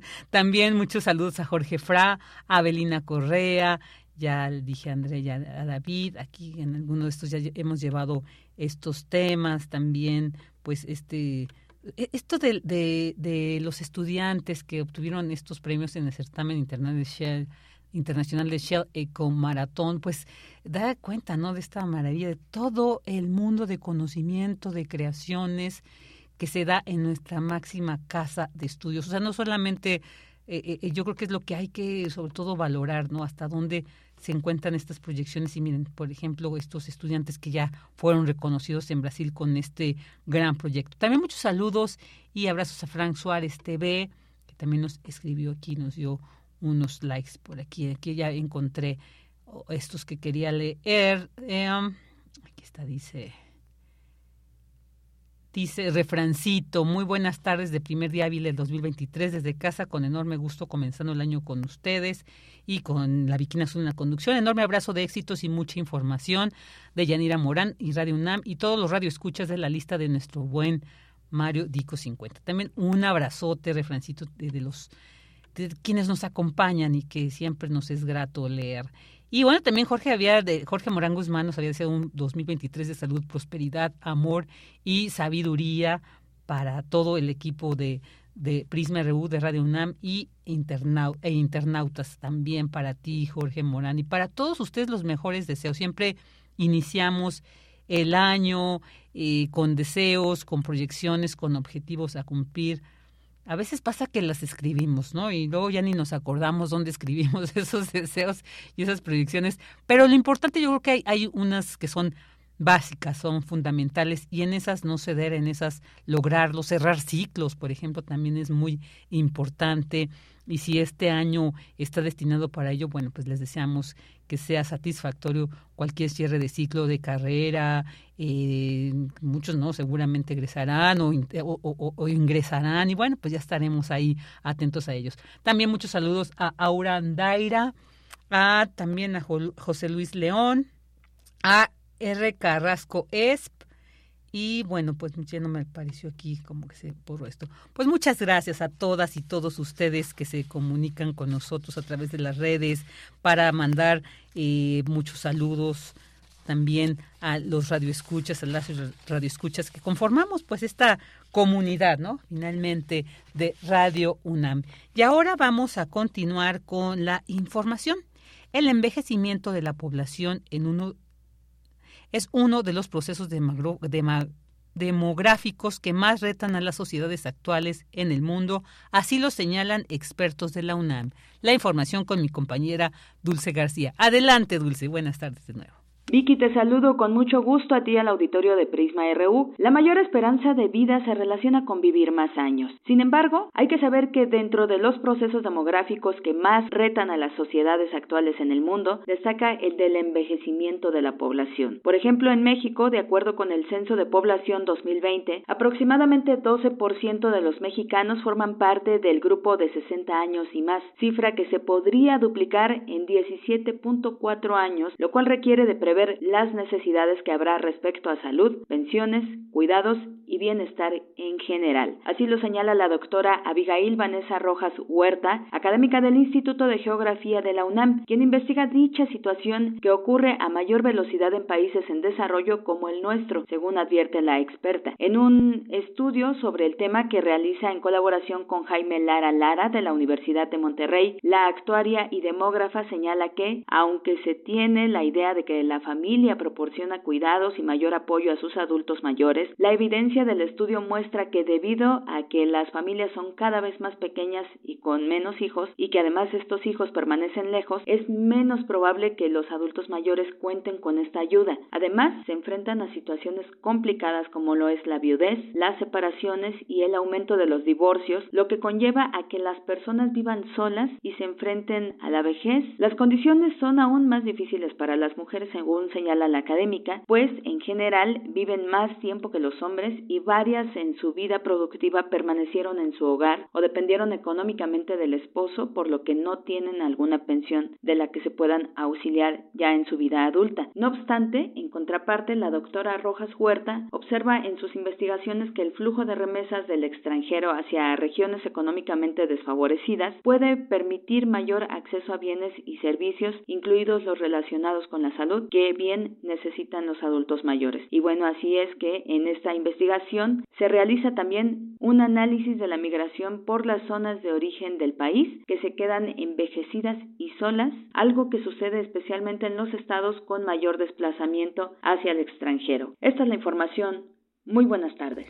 Gracias, Dulce. Muy buenas tardes. Y bueno, esto es un tema, yo sí quiero comentar sobre eh, este sector no eh, de, de, los adultos de la tercera edad así reconocido no denominado. Pues yo creo que ahí es donde también tendríamos que retomar mucho de estos de estas tradiciones de nuestros saberes ancestrales cuando donde los ancianos pues eran pues reconocidos como lo que son sabios, ¿no? Porque tenían ya toda la experiencia y conocimiento y yo creo que es un sector que merece la atención y merece tener la seguridad en todos los aspectos, en salud, en vivienda, eh, y bueno, pues eh, qué decir en todo lo demás que, que, respecta a la vida. Así que es muy importante que también desde la universidad pues se analice cuáles son las situaciones y las condiciones en las que viven y se desarrollan y sobre todo también atender e incidir en las políticas públicas que atiendan las necesidades de este sector.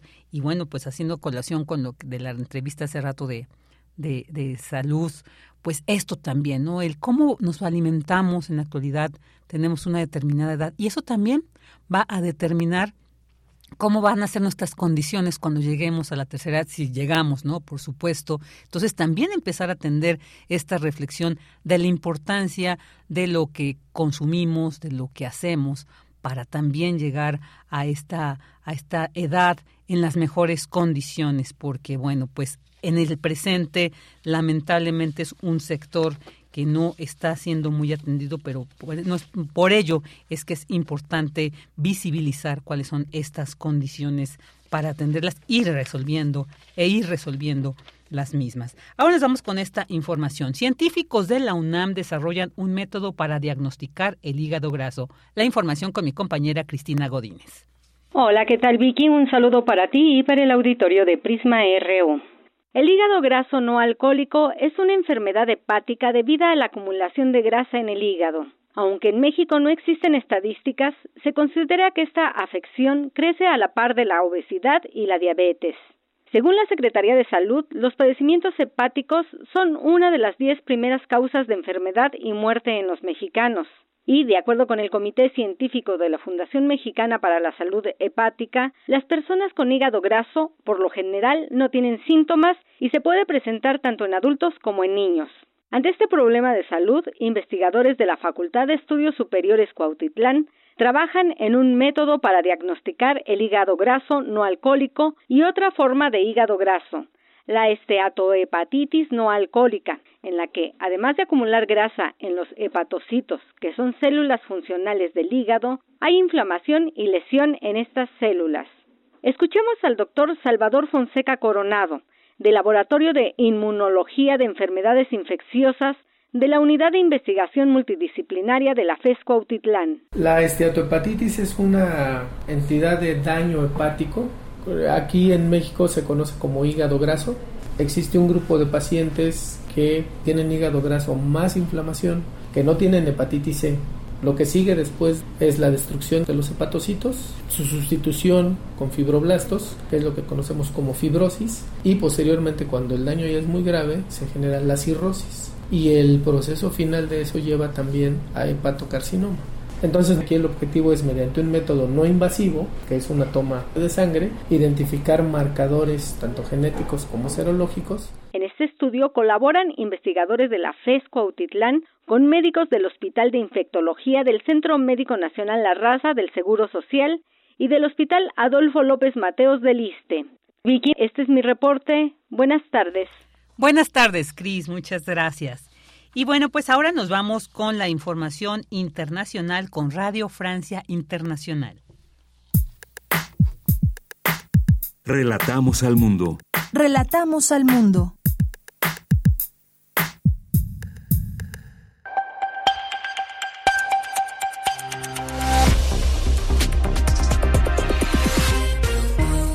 Bienvenidos a este flash informativo de Radio Francia Internacional. Jad lo hace en los controles. Hoy es lunes 2 de enero y así comenzamos con las noticias.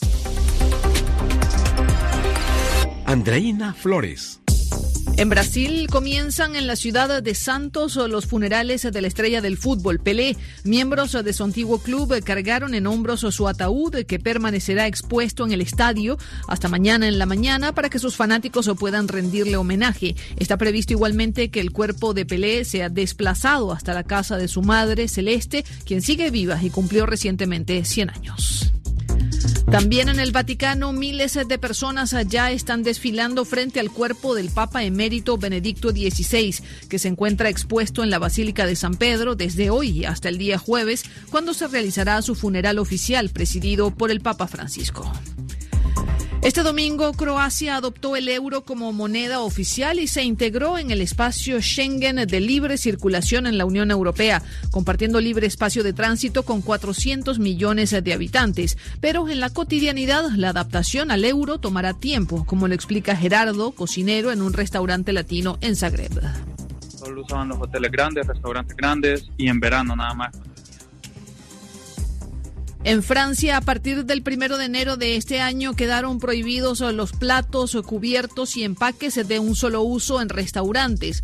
La medida afecta principalmente a los establecimientos de comida rápida que deberán servir sus productos en envases reutilizables. Al menos 63 militares rusos murieron en un ataque de las tropas ucranianas en la localidad de Makivka, Donetsk, en el este de Ucrania, según anunció este lunes el Ministerio ruso de Defensa. Sin embargo, los militares ucranianos han publicado otras cifras asegurando que el ataque había causado la muerte de casi 400 efectivos rusos. Al actor Jeremy Renner, conocido especialmente por su papel de Ojo de Halcón en los Avengers, se encuentra en estado crítico después de sufrir un accidente en una operación para quitar la nieve en Tajo, Estados Unidos. Renner, de 51 años y nominado dos veces al Oscar, tuvo que ser trasladado en helicóptero hasta un hospital donde se encuentra en cuidados intensivos. La estrella portuguesa del fútbol Cristiano Ronaldo será presentado este martes a los aficionados del club saudita Al Nasser, tras concretarse su fichaje por un salario estimado en 214 millones de dólares hasta 2025. Ronaldo aterriza hoy en Riyadh, capital de Arabia Saudita, y será recibido en el estadio local por unas 25 mil personas. Tu opinión es muy importante. Escríbenos al correo electrónico prisma.radiounam@gmail.com.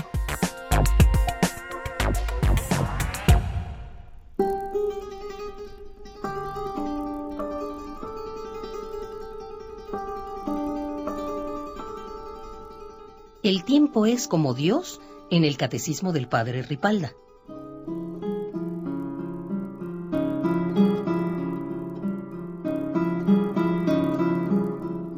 Está en el cielo, en la tierra y en todo lugar. No tiene principio ni fin. Siempre ha existido y existirá.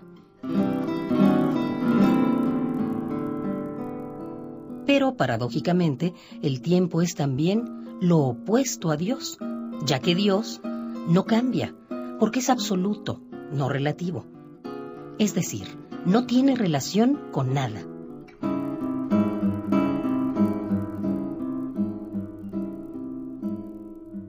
Por el contrario, el tiempo es el cambio, que en relación a distintos aspectos de la realidad tiene un ritmo diferente, por lo que el tiempo cronológico no necesariamente corresponde a los tiempos psicológicos, políticos, de avances del conocimiento, etc.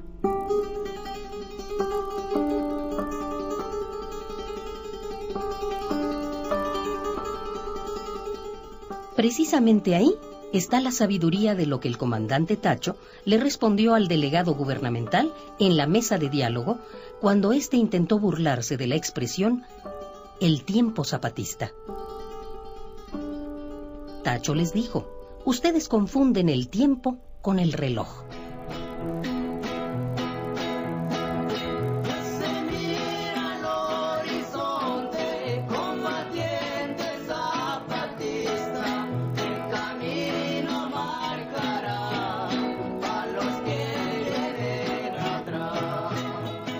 El tiempo y el catecismo del padre Ripalda. Carolina Verduzco.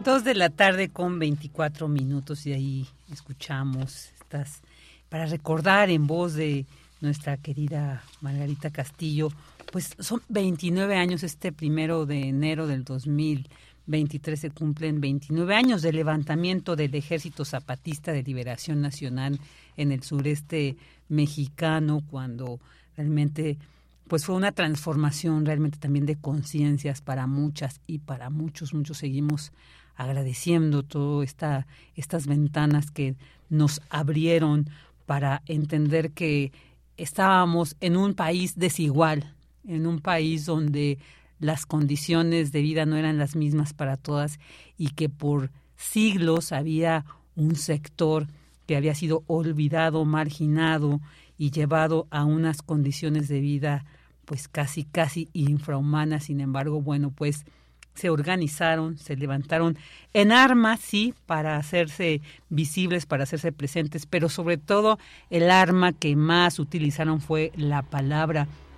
Recuerdo un decir de el entonces, como se le conocía a su comandante Marcos, que decía, les enseñamos a los niños que hay tantas palabras como colores y que hay tantos pensamientos porque de por sí el mundo es para que en él nazcan palabras, así y como estos todos los comunicados en el que también aprendíamos, empezamos a reflexionar sobre la importancia de la inclusión de las comunidades diversas, LGBTIQ más que ahora está, el papel de las mujeres, las mujeres zapatistas dijeron ya no queremos que nos vendan por vacas, queremos, somos seres humanos, merecemos los derechos, así que también todo un legado para el movimiento feminista, mucha reflexión, así que pues bueno, 29 eh, años de zapatismo en nuestro país y que también en ese entonces traspasó muchas fronteras. Y bueno, pues conforme pasaron los el tiempo, pues se ha ido decantando ciertas posiciones de apoyo al zapatismo también por esta posición crítica siempre a las administraciones, pero bueno, pues mientras tanto muchas y muchos celebramos y agradecemos esta presencia de los las y los zapatistas en nuestro país. Estamos escuchando de fondo, de hecho, a Santa Sabina con esta canción de Nos queremos morir, precisamente dedicada, porque recordaremos que Santa Sabina y Rita Guerrero, pues era una activista que abocaba muchas de sus actividades para apoyar precisamente el movimiento zapatista.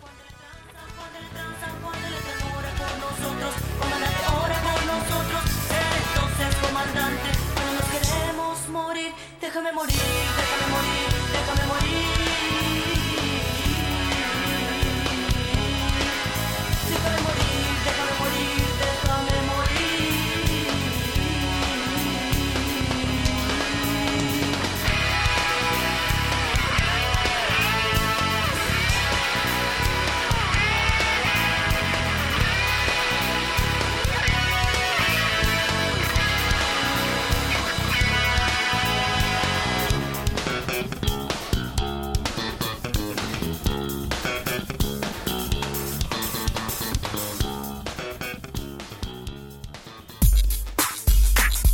Prisma RU. Relatamos al mundo.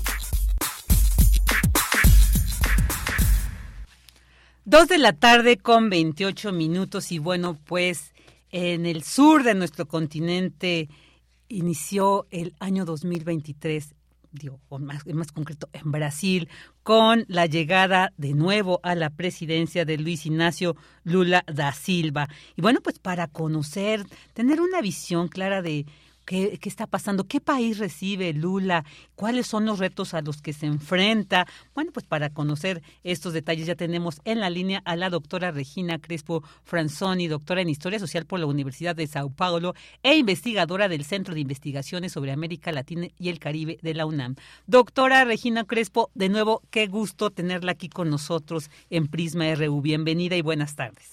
Hola Virginia, muchísimo gusto estar otra vez con ustedes. Feliz año a ti y a todo el auditorio en primer lugar. Que 2023 nos abra muchas posibilidades de ser felices otra vez. Que así sea también para usted y los suyos, querida doctora. Pues ya Lula, Lula ya es presidente, ya está en la presidencia de Brasil, pero bueno, llega con un país realmente en condiciones difíciles, difíciles. ¿Qué nos puede decir sobre este tercer periodo, además también en la presidencia de Lula? Mira, yo creo que sí, el futuro va a ser muy complejo, este va a ser muy difícil para, para los brasileños en general, pero para el gobierno en particular, porque, porque como dicen por allá, Normalmente hay una luna de miel ¿no? que la gente este, ofrece a, siempre que hay un cambio de gobierno de 100 días, no es algo tradicional, no solamente en Brasil, es algo que suele este, decirse en todo el mundo occidental. Y creo que Lula no va a tener esa posibilidad, ¿no? Hay una urgencia de definición, una urgencia de medidas, una urgencia de cambio por una parte y por otra un mercado que está tratando ya de boicotear desde un principio todas las acciones de este, inclusión social, de cambio en la política económica del gobierno. Hay también un Congreso extremadamente conservador y clientelar que no va a dejar de hacer guerra a, la presidencia, al ejecutivo, todo el momento, ¿no?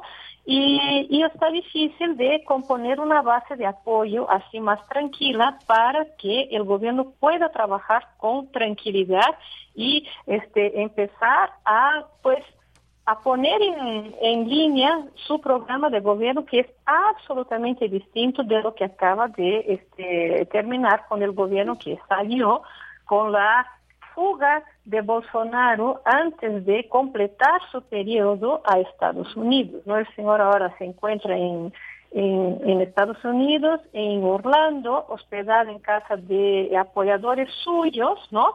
Y ya no, no tiene este, inmunidad parlamentaria, no tiene un puesto político que lo, lo proteja, pero no sabemos bien qué va a pasar a partir de ahora. Entonces, sí, el cuadro es muy turbulento y a la vez muy efervescente y para muchos es muy positivo, porque porque la toma de posición ayer fue una especie de cierre del periodo anterior y la apertura a cosas nuevas, a cosas distintas, a la posibilidad de volver a un país que dejó de existir desde la, este, el impeachment de Dilma Rousseff en agosto de 2016.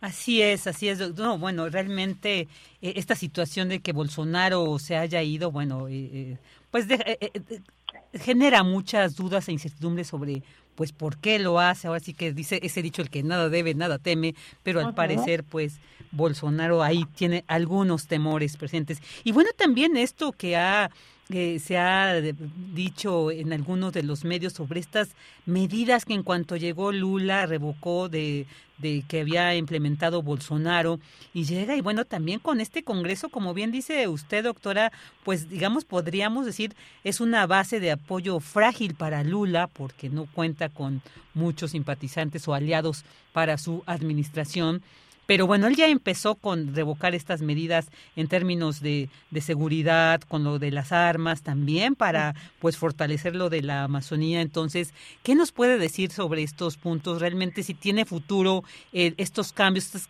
cuestiones que ha revocado, o en un momento se puede encontrar con algunos diques que puedan, eh, pues digamos, impedir que se lleven a cabo estos cambios que Lula de inicio ha comenzado a hacer.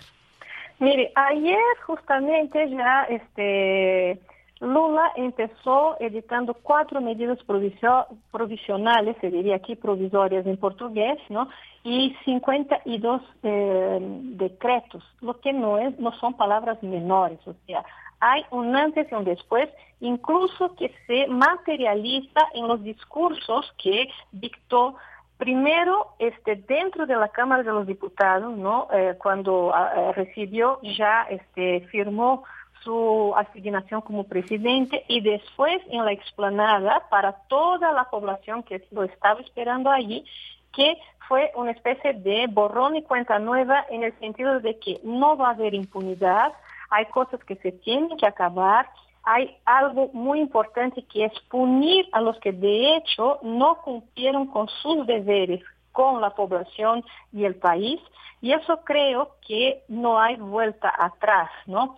Además, hay algo muy importante que se dice que, que va a, de cierta manera, orientar la política de Lula, que es, bueno, la luna de miel se acaba, la guerra se va a dar en la economía. Hay cosas que sí se van a tener que hacer. Por una parte, este, hay algo importantísimo que fue el logro del gobierno en impedir lo que allá se, eh, eh se define como techo de gastos, o sea, no se puede gastar más de, los de lo que se recauda, que es algo que las empresas utilizan, pero un, un, un Estado no lo puede utilizar que ha justamente justificado y legitimado, entre comillas, ¿no?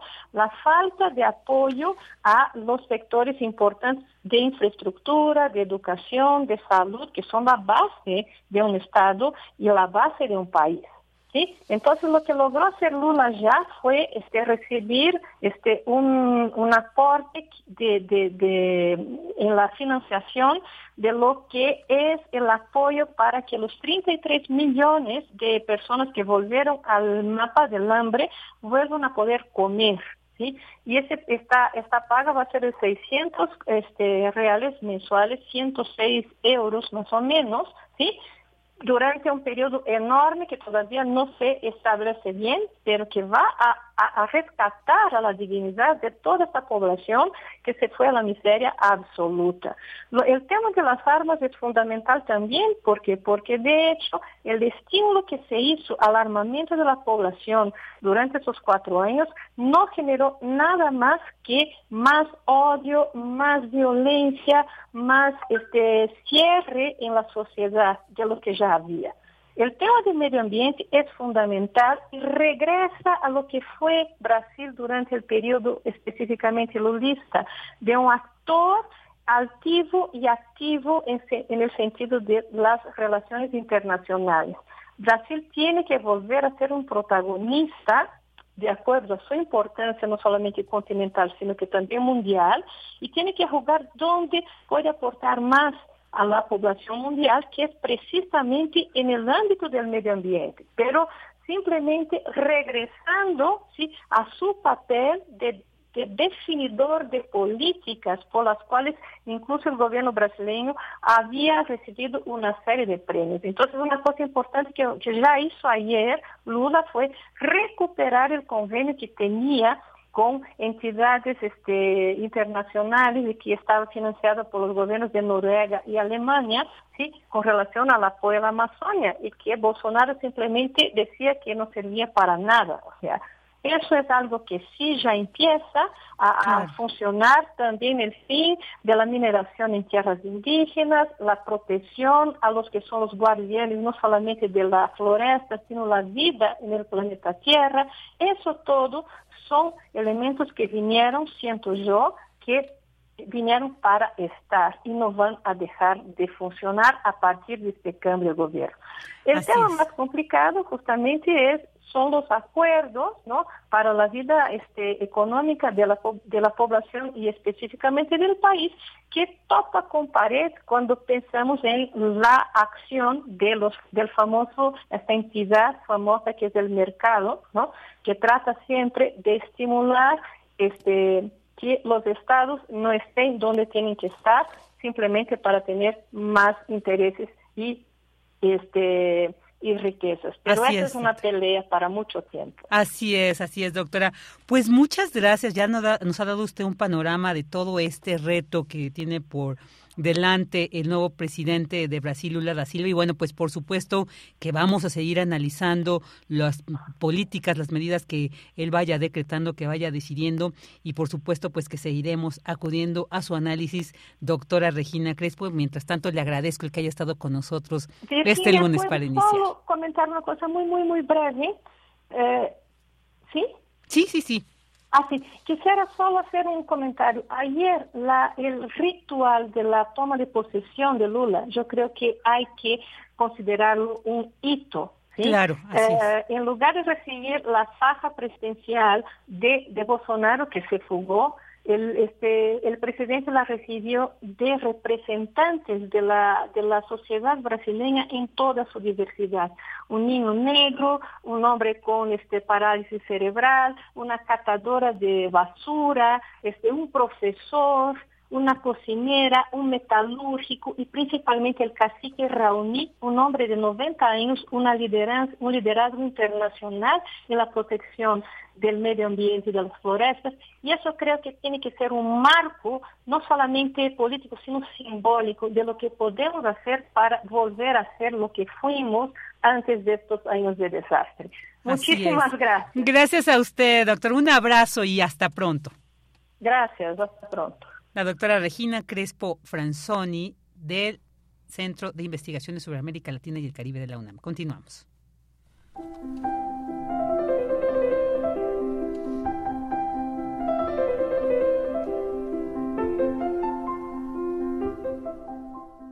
Cartografía RU con Otto Cázares. Te mando un abrazo muy, muy entrañable. Eh, en esta ocasión yo quiero hacer el comentario que he titulado Radio Desgraciado. Ser contracultural es de buen gusto. Y esto es un contra homenaje a Carlos Martínez Rentería, eh, sus amigos, los desgraciados, como él los llamaba con camaradería, ya han dejado hermosas páginas sobre Carlos. Este fin de semana aparecieron varias páginas impresas memorables. Yo no fui uno de los desgraciados y como suelo decir, este comentario radiofónico no es de ningún modo un repaso biográfico de Carlos Martínez Rentería.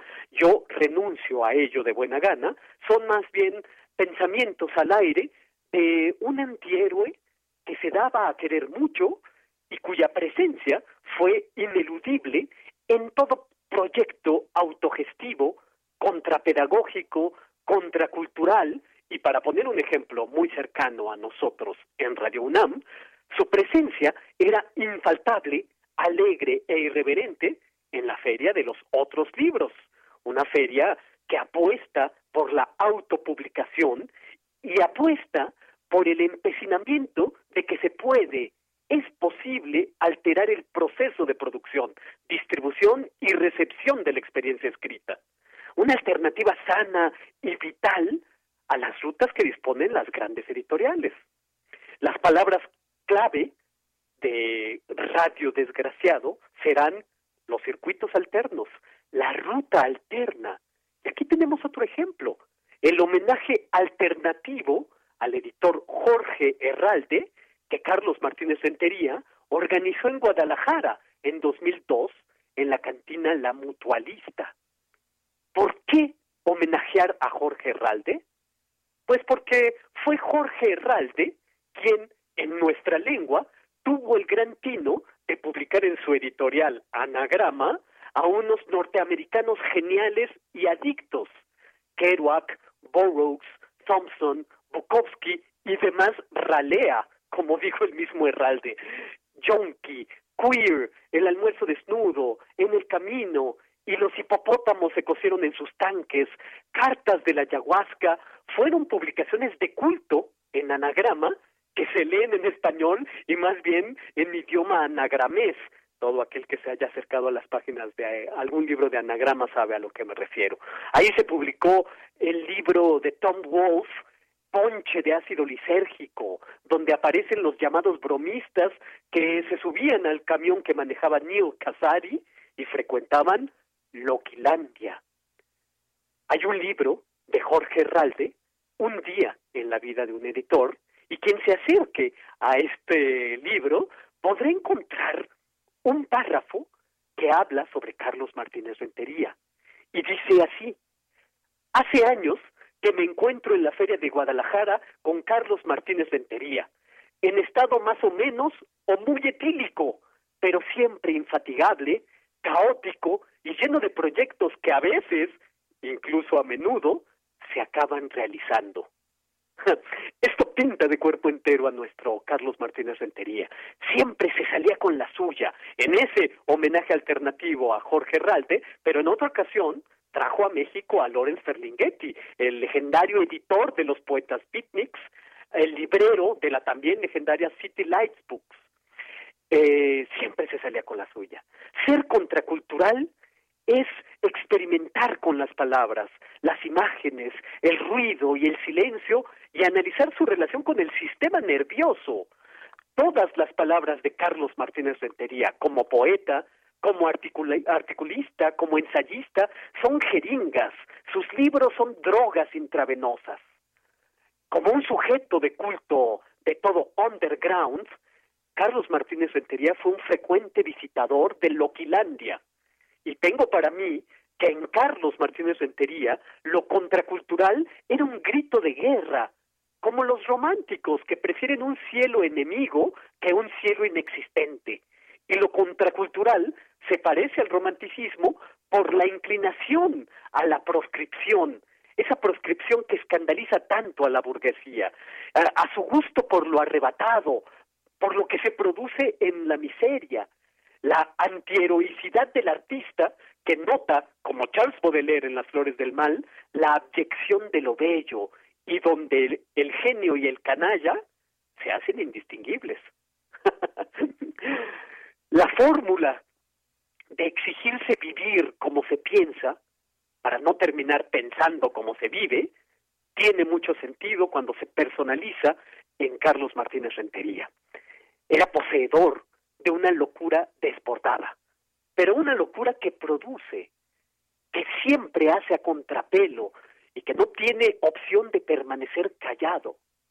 La palabra grito en Carlos Martínez Rentería era contestación.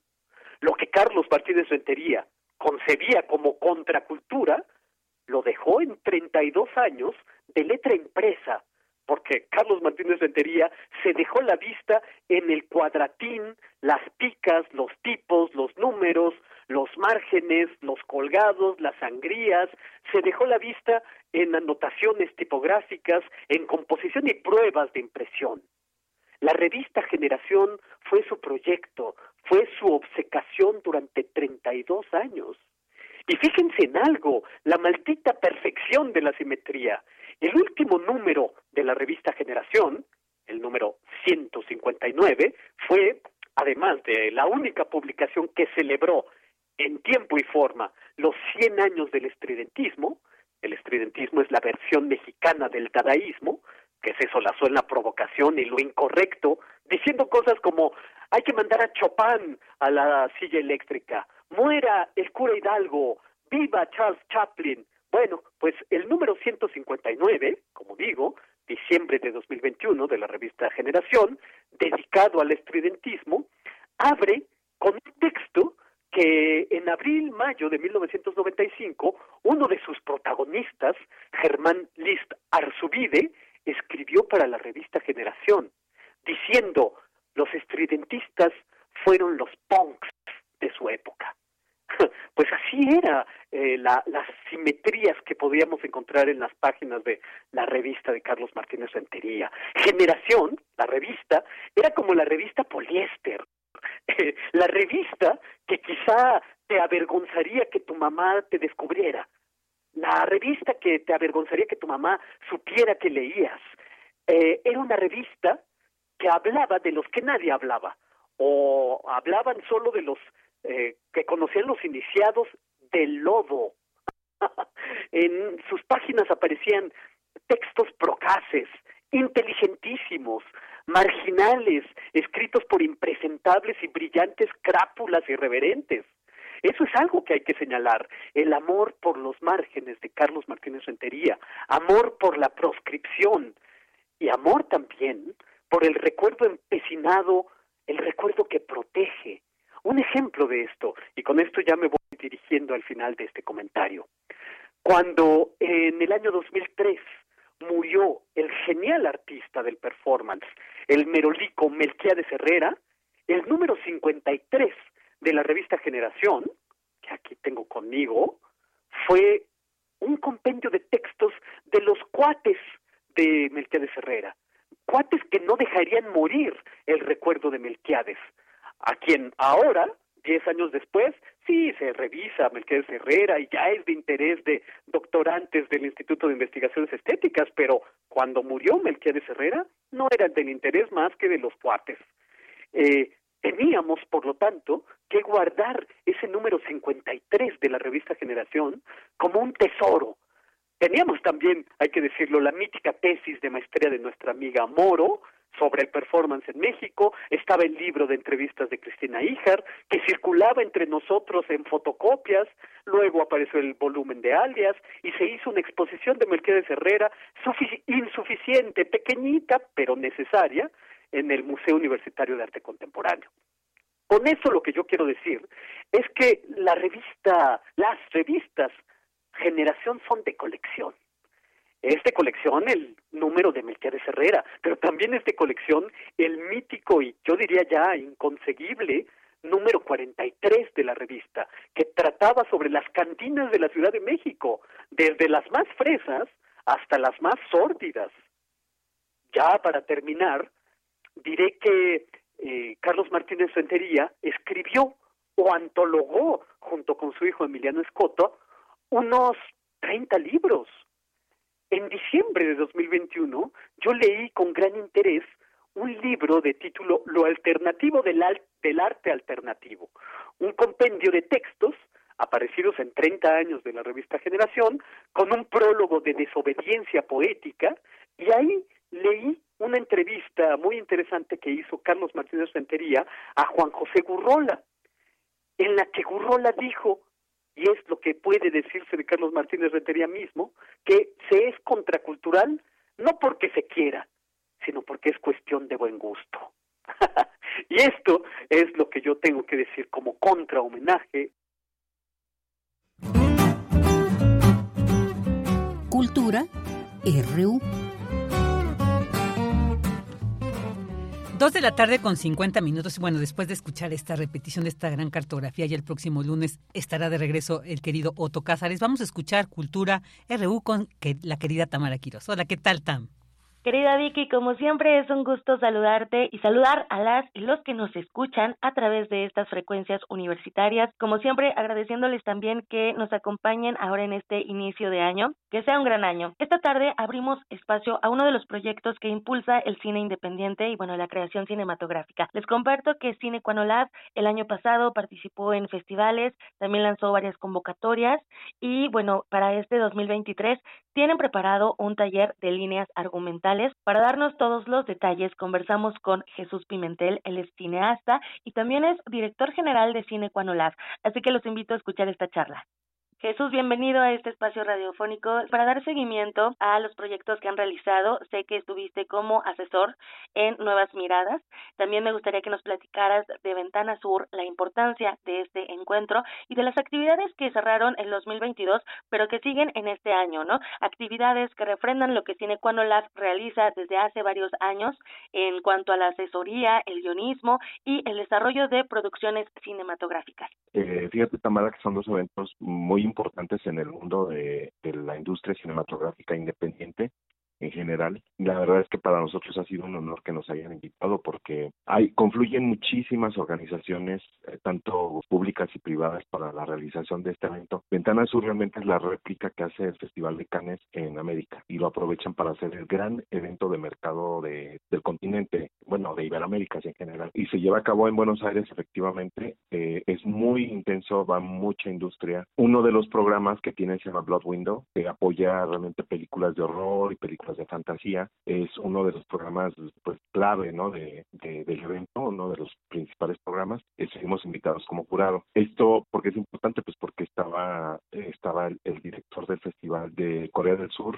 Bifan que es el festival de cine de fantasía y de horror más importante del mundo, que además tienen muchísimos medios, tanto económicos como de otro tipo, para realizarlo. Y estuvo también de jurado Mónica García uh, Mazague, que es la directora del Festival de Sitges, que para el mundo occidental, vaya, es el, es el festival de cine de horror y fantasía más importante y se lleva a cabo pues en España. Entonces, estaremos de jurado con ellos, se seleccionó una película para participar en nuestro taller, pero al margen de eso se llevan varias actividades como el, eh, eh, participan a concurso copias finales, eh, que ya están las películas ya casi, ya buscando más bien distribución, y primera copia, que es cuando todavía les falta apoyo financiamiento para terminar las películas. En estos dos programas, que son también de los programas clave de Ventana Sur, participaron en total seis proyectos nuestros. Seis. Eh, dos de ellas ganaron premios, no, no uno, ganaron varios premios. Entonces, esto para nosotros es muy importante porque está marcando también una presencia muy importante del cine que nosotros apoyamos directamente en nuestra organización. El cine internacional, como sabe, recibimos proyectos de todo el mundo que seleccionamos co cuidadosísimamente a mano para que sean proyectos a los, como sabemos, que nos vamos a dedicar mucho tiempo. Es una inversión de mucho tiempo y mu muchos esfuerzos y muchos medios para poder lograr estas películas, las seleccionamos con mucho cuidado. Y aquí están los frutos, fíjate que está, para mí fue de verdad muy gratificante a recibir a nombre de toda la, la, organización, todos los que trabajamos en esta organización, recibir el honor no solo de la invitación, sino de ver tantos proyectos que hemos apoyado y que la gente en este tipo de, de eventos empiece a hablar tanto de la calidad de los proyectos que nosotros cobijamos en nuestro taller y que les ayudamos, como siempre, a llegar a la mejor versión posible de su guion. También, en, bueno, en, en Ventana Sur es la tercera vez que nos invitan y en Nuevas Miradas es la segunda vez que, que participamos. Uh -huh. eh, es, es un gran programa, además es un programa muy prestigioso porque debido a, la, a las circunstancias de muchos tipos que existen en la sociedad cubana, el hecho de que puedan lograr un evento de tanta calidad, que puedan llamar a tantos especialistas y a tantas organizaciones tan importantes para que se reúnan por una semana, se reúnan a revisar y a analizar y apoyar los proyectos, pues es un gran logro, la verdad. Eh, nos invitaron de jurado y para asesorar proyectos. Esto se hace durante una semana, ellos hacen una selección de proyectos que están en ciernes, están apenas en desarrollo, la gran mayoría. De hecho, todos están en desarrollo. Son proyectos que ellos van identificando poco a poco en la organización de Nuevas Miradas, que deriva realmente de la escuela de, de San Antonio de los Valles en Cuba. Uh -huh. Es una, es, deriva de ahí, entonces ellos lo que hacen es empezar a identificar a través de, de diferentes eventos, como el Festival de Guadalajara, el Festival de Locarno, el Festival de Cannes. A todos estos van ellos y empiezan a, a ver qué tipo de proyectos en desarrollo hablan con el sentido, la filosofía de trabajo o la escala de proyectos que ellos quieren trabajar y quieren apoyar.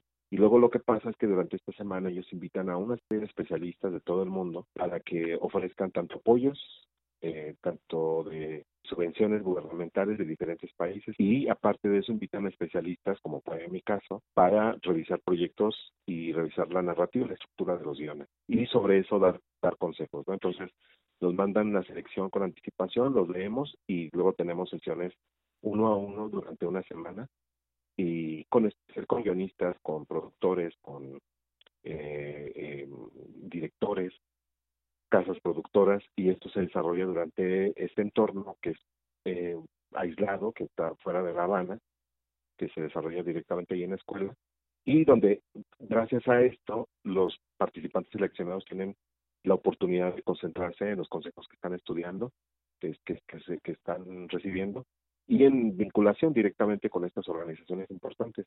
Es un poco parecido, Tamara, a lo que hacemos nosotros acá en Sinsunsan, solo que no nos concentramos en nada de producción, nosotros lo hacemos estrictamente en, en el guion. Mm, a propósito, no llevamos ningún especialista que tenga que ver con producción, porque nos interesa que los participantes al taller desarrollen realmente su proceso creativo, que no tengan limitantes de que porque esto va a salir muy caro en producción o que elimina esta escena porque esto va a salir muy caro, esto no lo vamos a poder lograr. Si hay una inundación en que tú pensaste originalmente, ponla y habrá una manera creativa de, de, de, solucionarlo en el momento de la, de la producción, del rodaje. Entonces, es, es la única diferencia que yo encontré porque también es un sitio aislado. También traemos aquí a especialistas eh, internacionales, grandes académicos, grandes cineastas, para que hablen, pero nosotros hablamos estrictamente sobre el proceso creativo, sobre la escritura creativa cómo lograr la mejor versión posible de los guiones. Es lo que hacemos acá. Enhorabuena por terminar así el, el, año con estos dos proyectos y también pues dar esta guía, ¿no? Y que sean proyectos sólidos, que tengan esta calidad internacional. Este es el cierre del 2022, pero también en el 2023 van a tener taller, ¿no? De mm, líneas argumentales. Así es. Ahorita, ahora mismo está abierta la convocatoria para el taller de líneas argumentales, que es un taller, la verdad, magnífico. Para mí es mi programa favorito, porque es ver nacer las historias. En este taller, lo único el único requisito que necesitas es tener una idea, aunque sea vaga, de una historia que quieras contar en el cine. Y muchas veces estas historias están basadas en una anécdota personal o algo, un hecho familiar, una anécdota familiar o en un sueño que tuviste. Lo que pasa en este taller es que les ayudamos a darle una estructura como sinopsis a la historia, empezar a descubrir los elementos, hacemos un análisis de, de la idea que tiene la persona que quiere participar, un análisis y empezamos a determinar junto con esta persona cuál puede ser el punto de vista, quién puede ser el protagonista de esa historia, desde qué punto de vista vamos a ver esta película. Una vez que se determina eso, iniciamos buscando un conflicto y un desarrollo completo de la historia, de tal manera que ellos lo primero que elaboran las personas que participan es una sinopsis y salen con un tratamiento. Para las personas que estén más metidas en el cine sabrán que un tratamiento es contar la narrativa, contar la, la historia de A a la Z completa, en donde eh, cuanto más segura tengas tu historia, más fácil será iniciar ya las páginas del guion. Es un taller que a mí me gusta muchísimo porque he visto nacer historias y después verlas últimamente en el Festival de Guadalajara, por ejemplo, o en el festival ahora de en el Metana Sur, había uno de los dos de los proyectos que apoyamos en línea recibiendo premios ya. Entonces, ya como un guion completo y que uno de ellos va a entrar a revisión con nosotros. Y que además eh, la intención de todos estos grupos que formamos es queremos ver esas películas realizadas. Entonces, es un apoyo constante el que damos desde el inicio, desde que entran, no solamente cuando salen, hay un proceso de seguimiento y después continuamos apoyando estas películas. La convocatoria está abierta ahorita mismo, se cierra el 7 de enero y los talleres van a dar inicio a finales de febrero, principios de marzo. Va a ser en línea, cosa que es una gran ventaja también para aquellas personas que tengan un trabajo, que tengan familia, hijos pequeños, etcétera, o que vivan muy lejos de México. Lo descubrimos gracias a la pandemia porque era un programa que se había pensado para hacerlo presencial y la pandemia nos enseñó, nos dio esta gran lección que había personas, por ejemplo, de la India o de Sudáfrica o de Australia, que solamente porque lo hicimos en línea pudieron entrar porque de otra manera no se habrían planteado venir hasta México para tomar los 10 días del taller. Hemos visto, yo personalmente he visto cómo se ha elevado el nivel del debate. Es muy importante procurar, o sea, que haya un debate profesional, pero que haya un debate de ideas también, que la gente sea consistente y que la gente sea profesional. Es decir, que no se tomen una, una crítica como a manera personal, sino que entiendan que si toda la mesa de trabajo está viendo que hay un error y que tú no lo has visto, es, es importante que reflexiones sobre eso. O sea que en, en este tipo de, de eventos, a ver cómo la gente trabaja tan ensimismada, el trabajo de escritura es tan solitario y tan personal, a veces te hace falta encontrar esa perspectiva a través de, de, los ojos de los demás. Y eso es lo que se ha logrado con, con los talleres bueno, pues ya llegamos al final de esta transmisión del primer día del 2023 de Prisma RU. Les esperamos con mucho gusto el día de mañana. Radio UNAM presentó Prisma RU. Una mirada universitaria sobre los acontecimientos actuales. Prisma RU. Relatamos al mundo.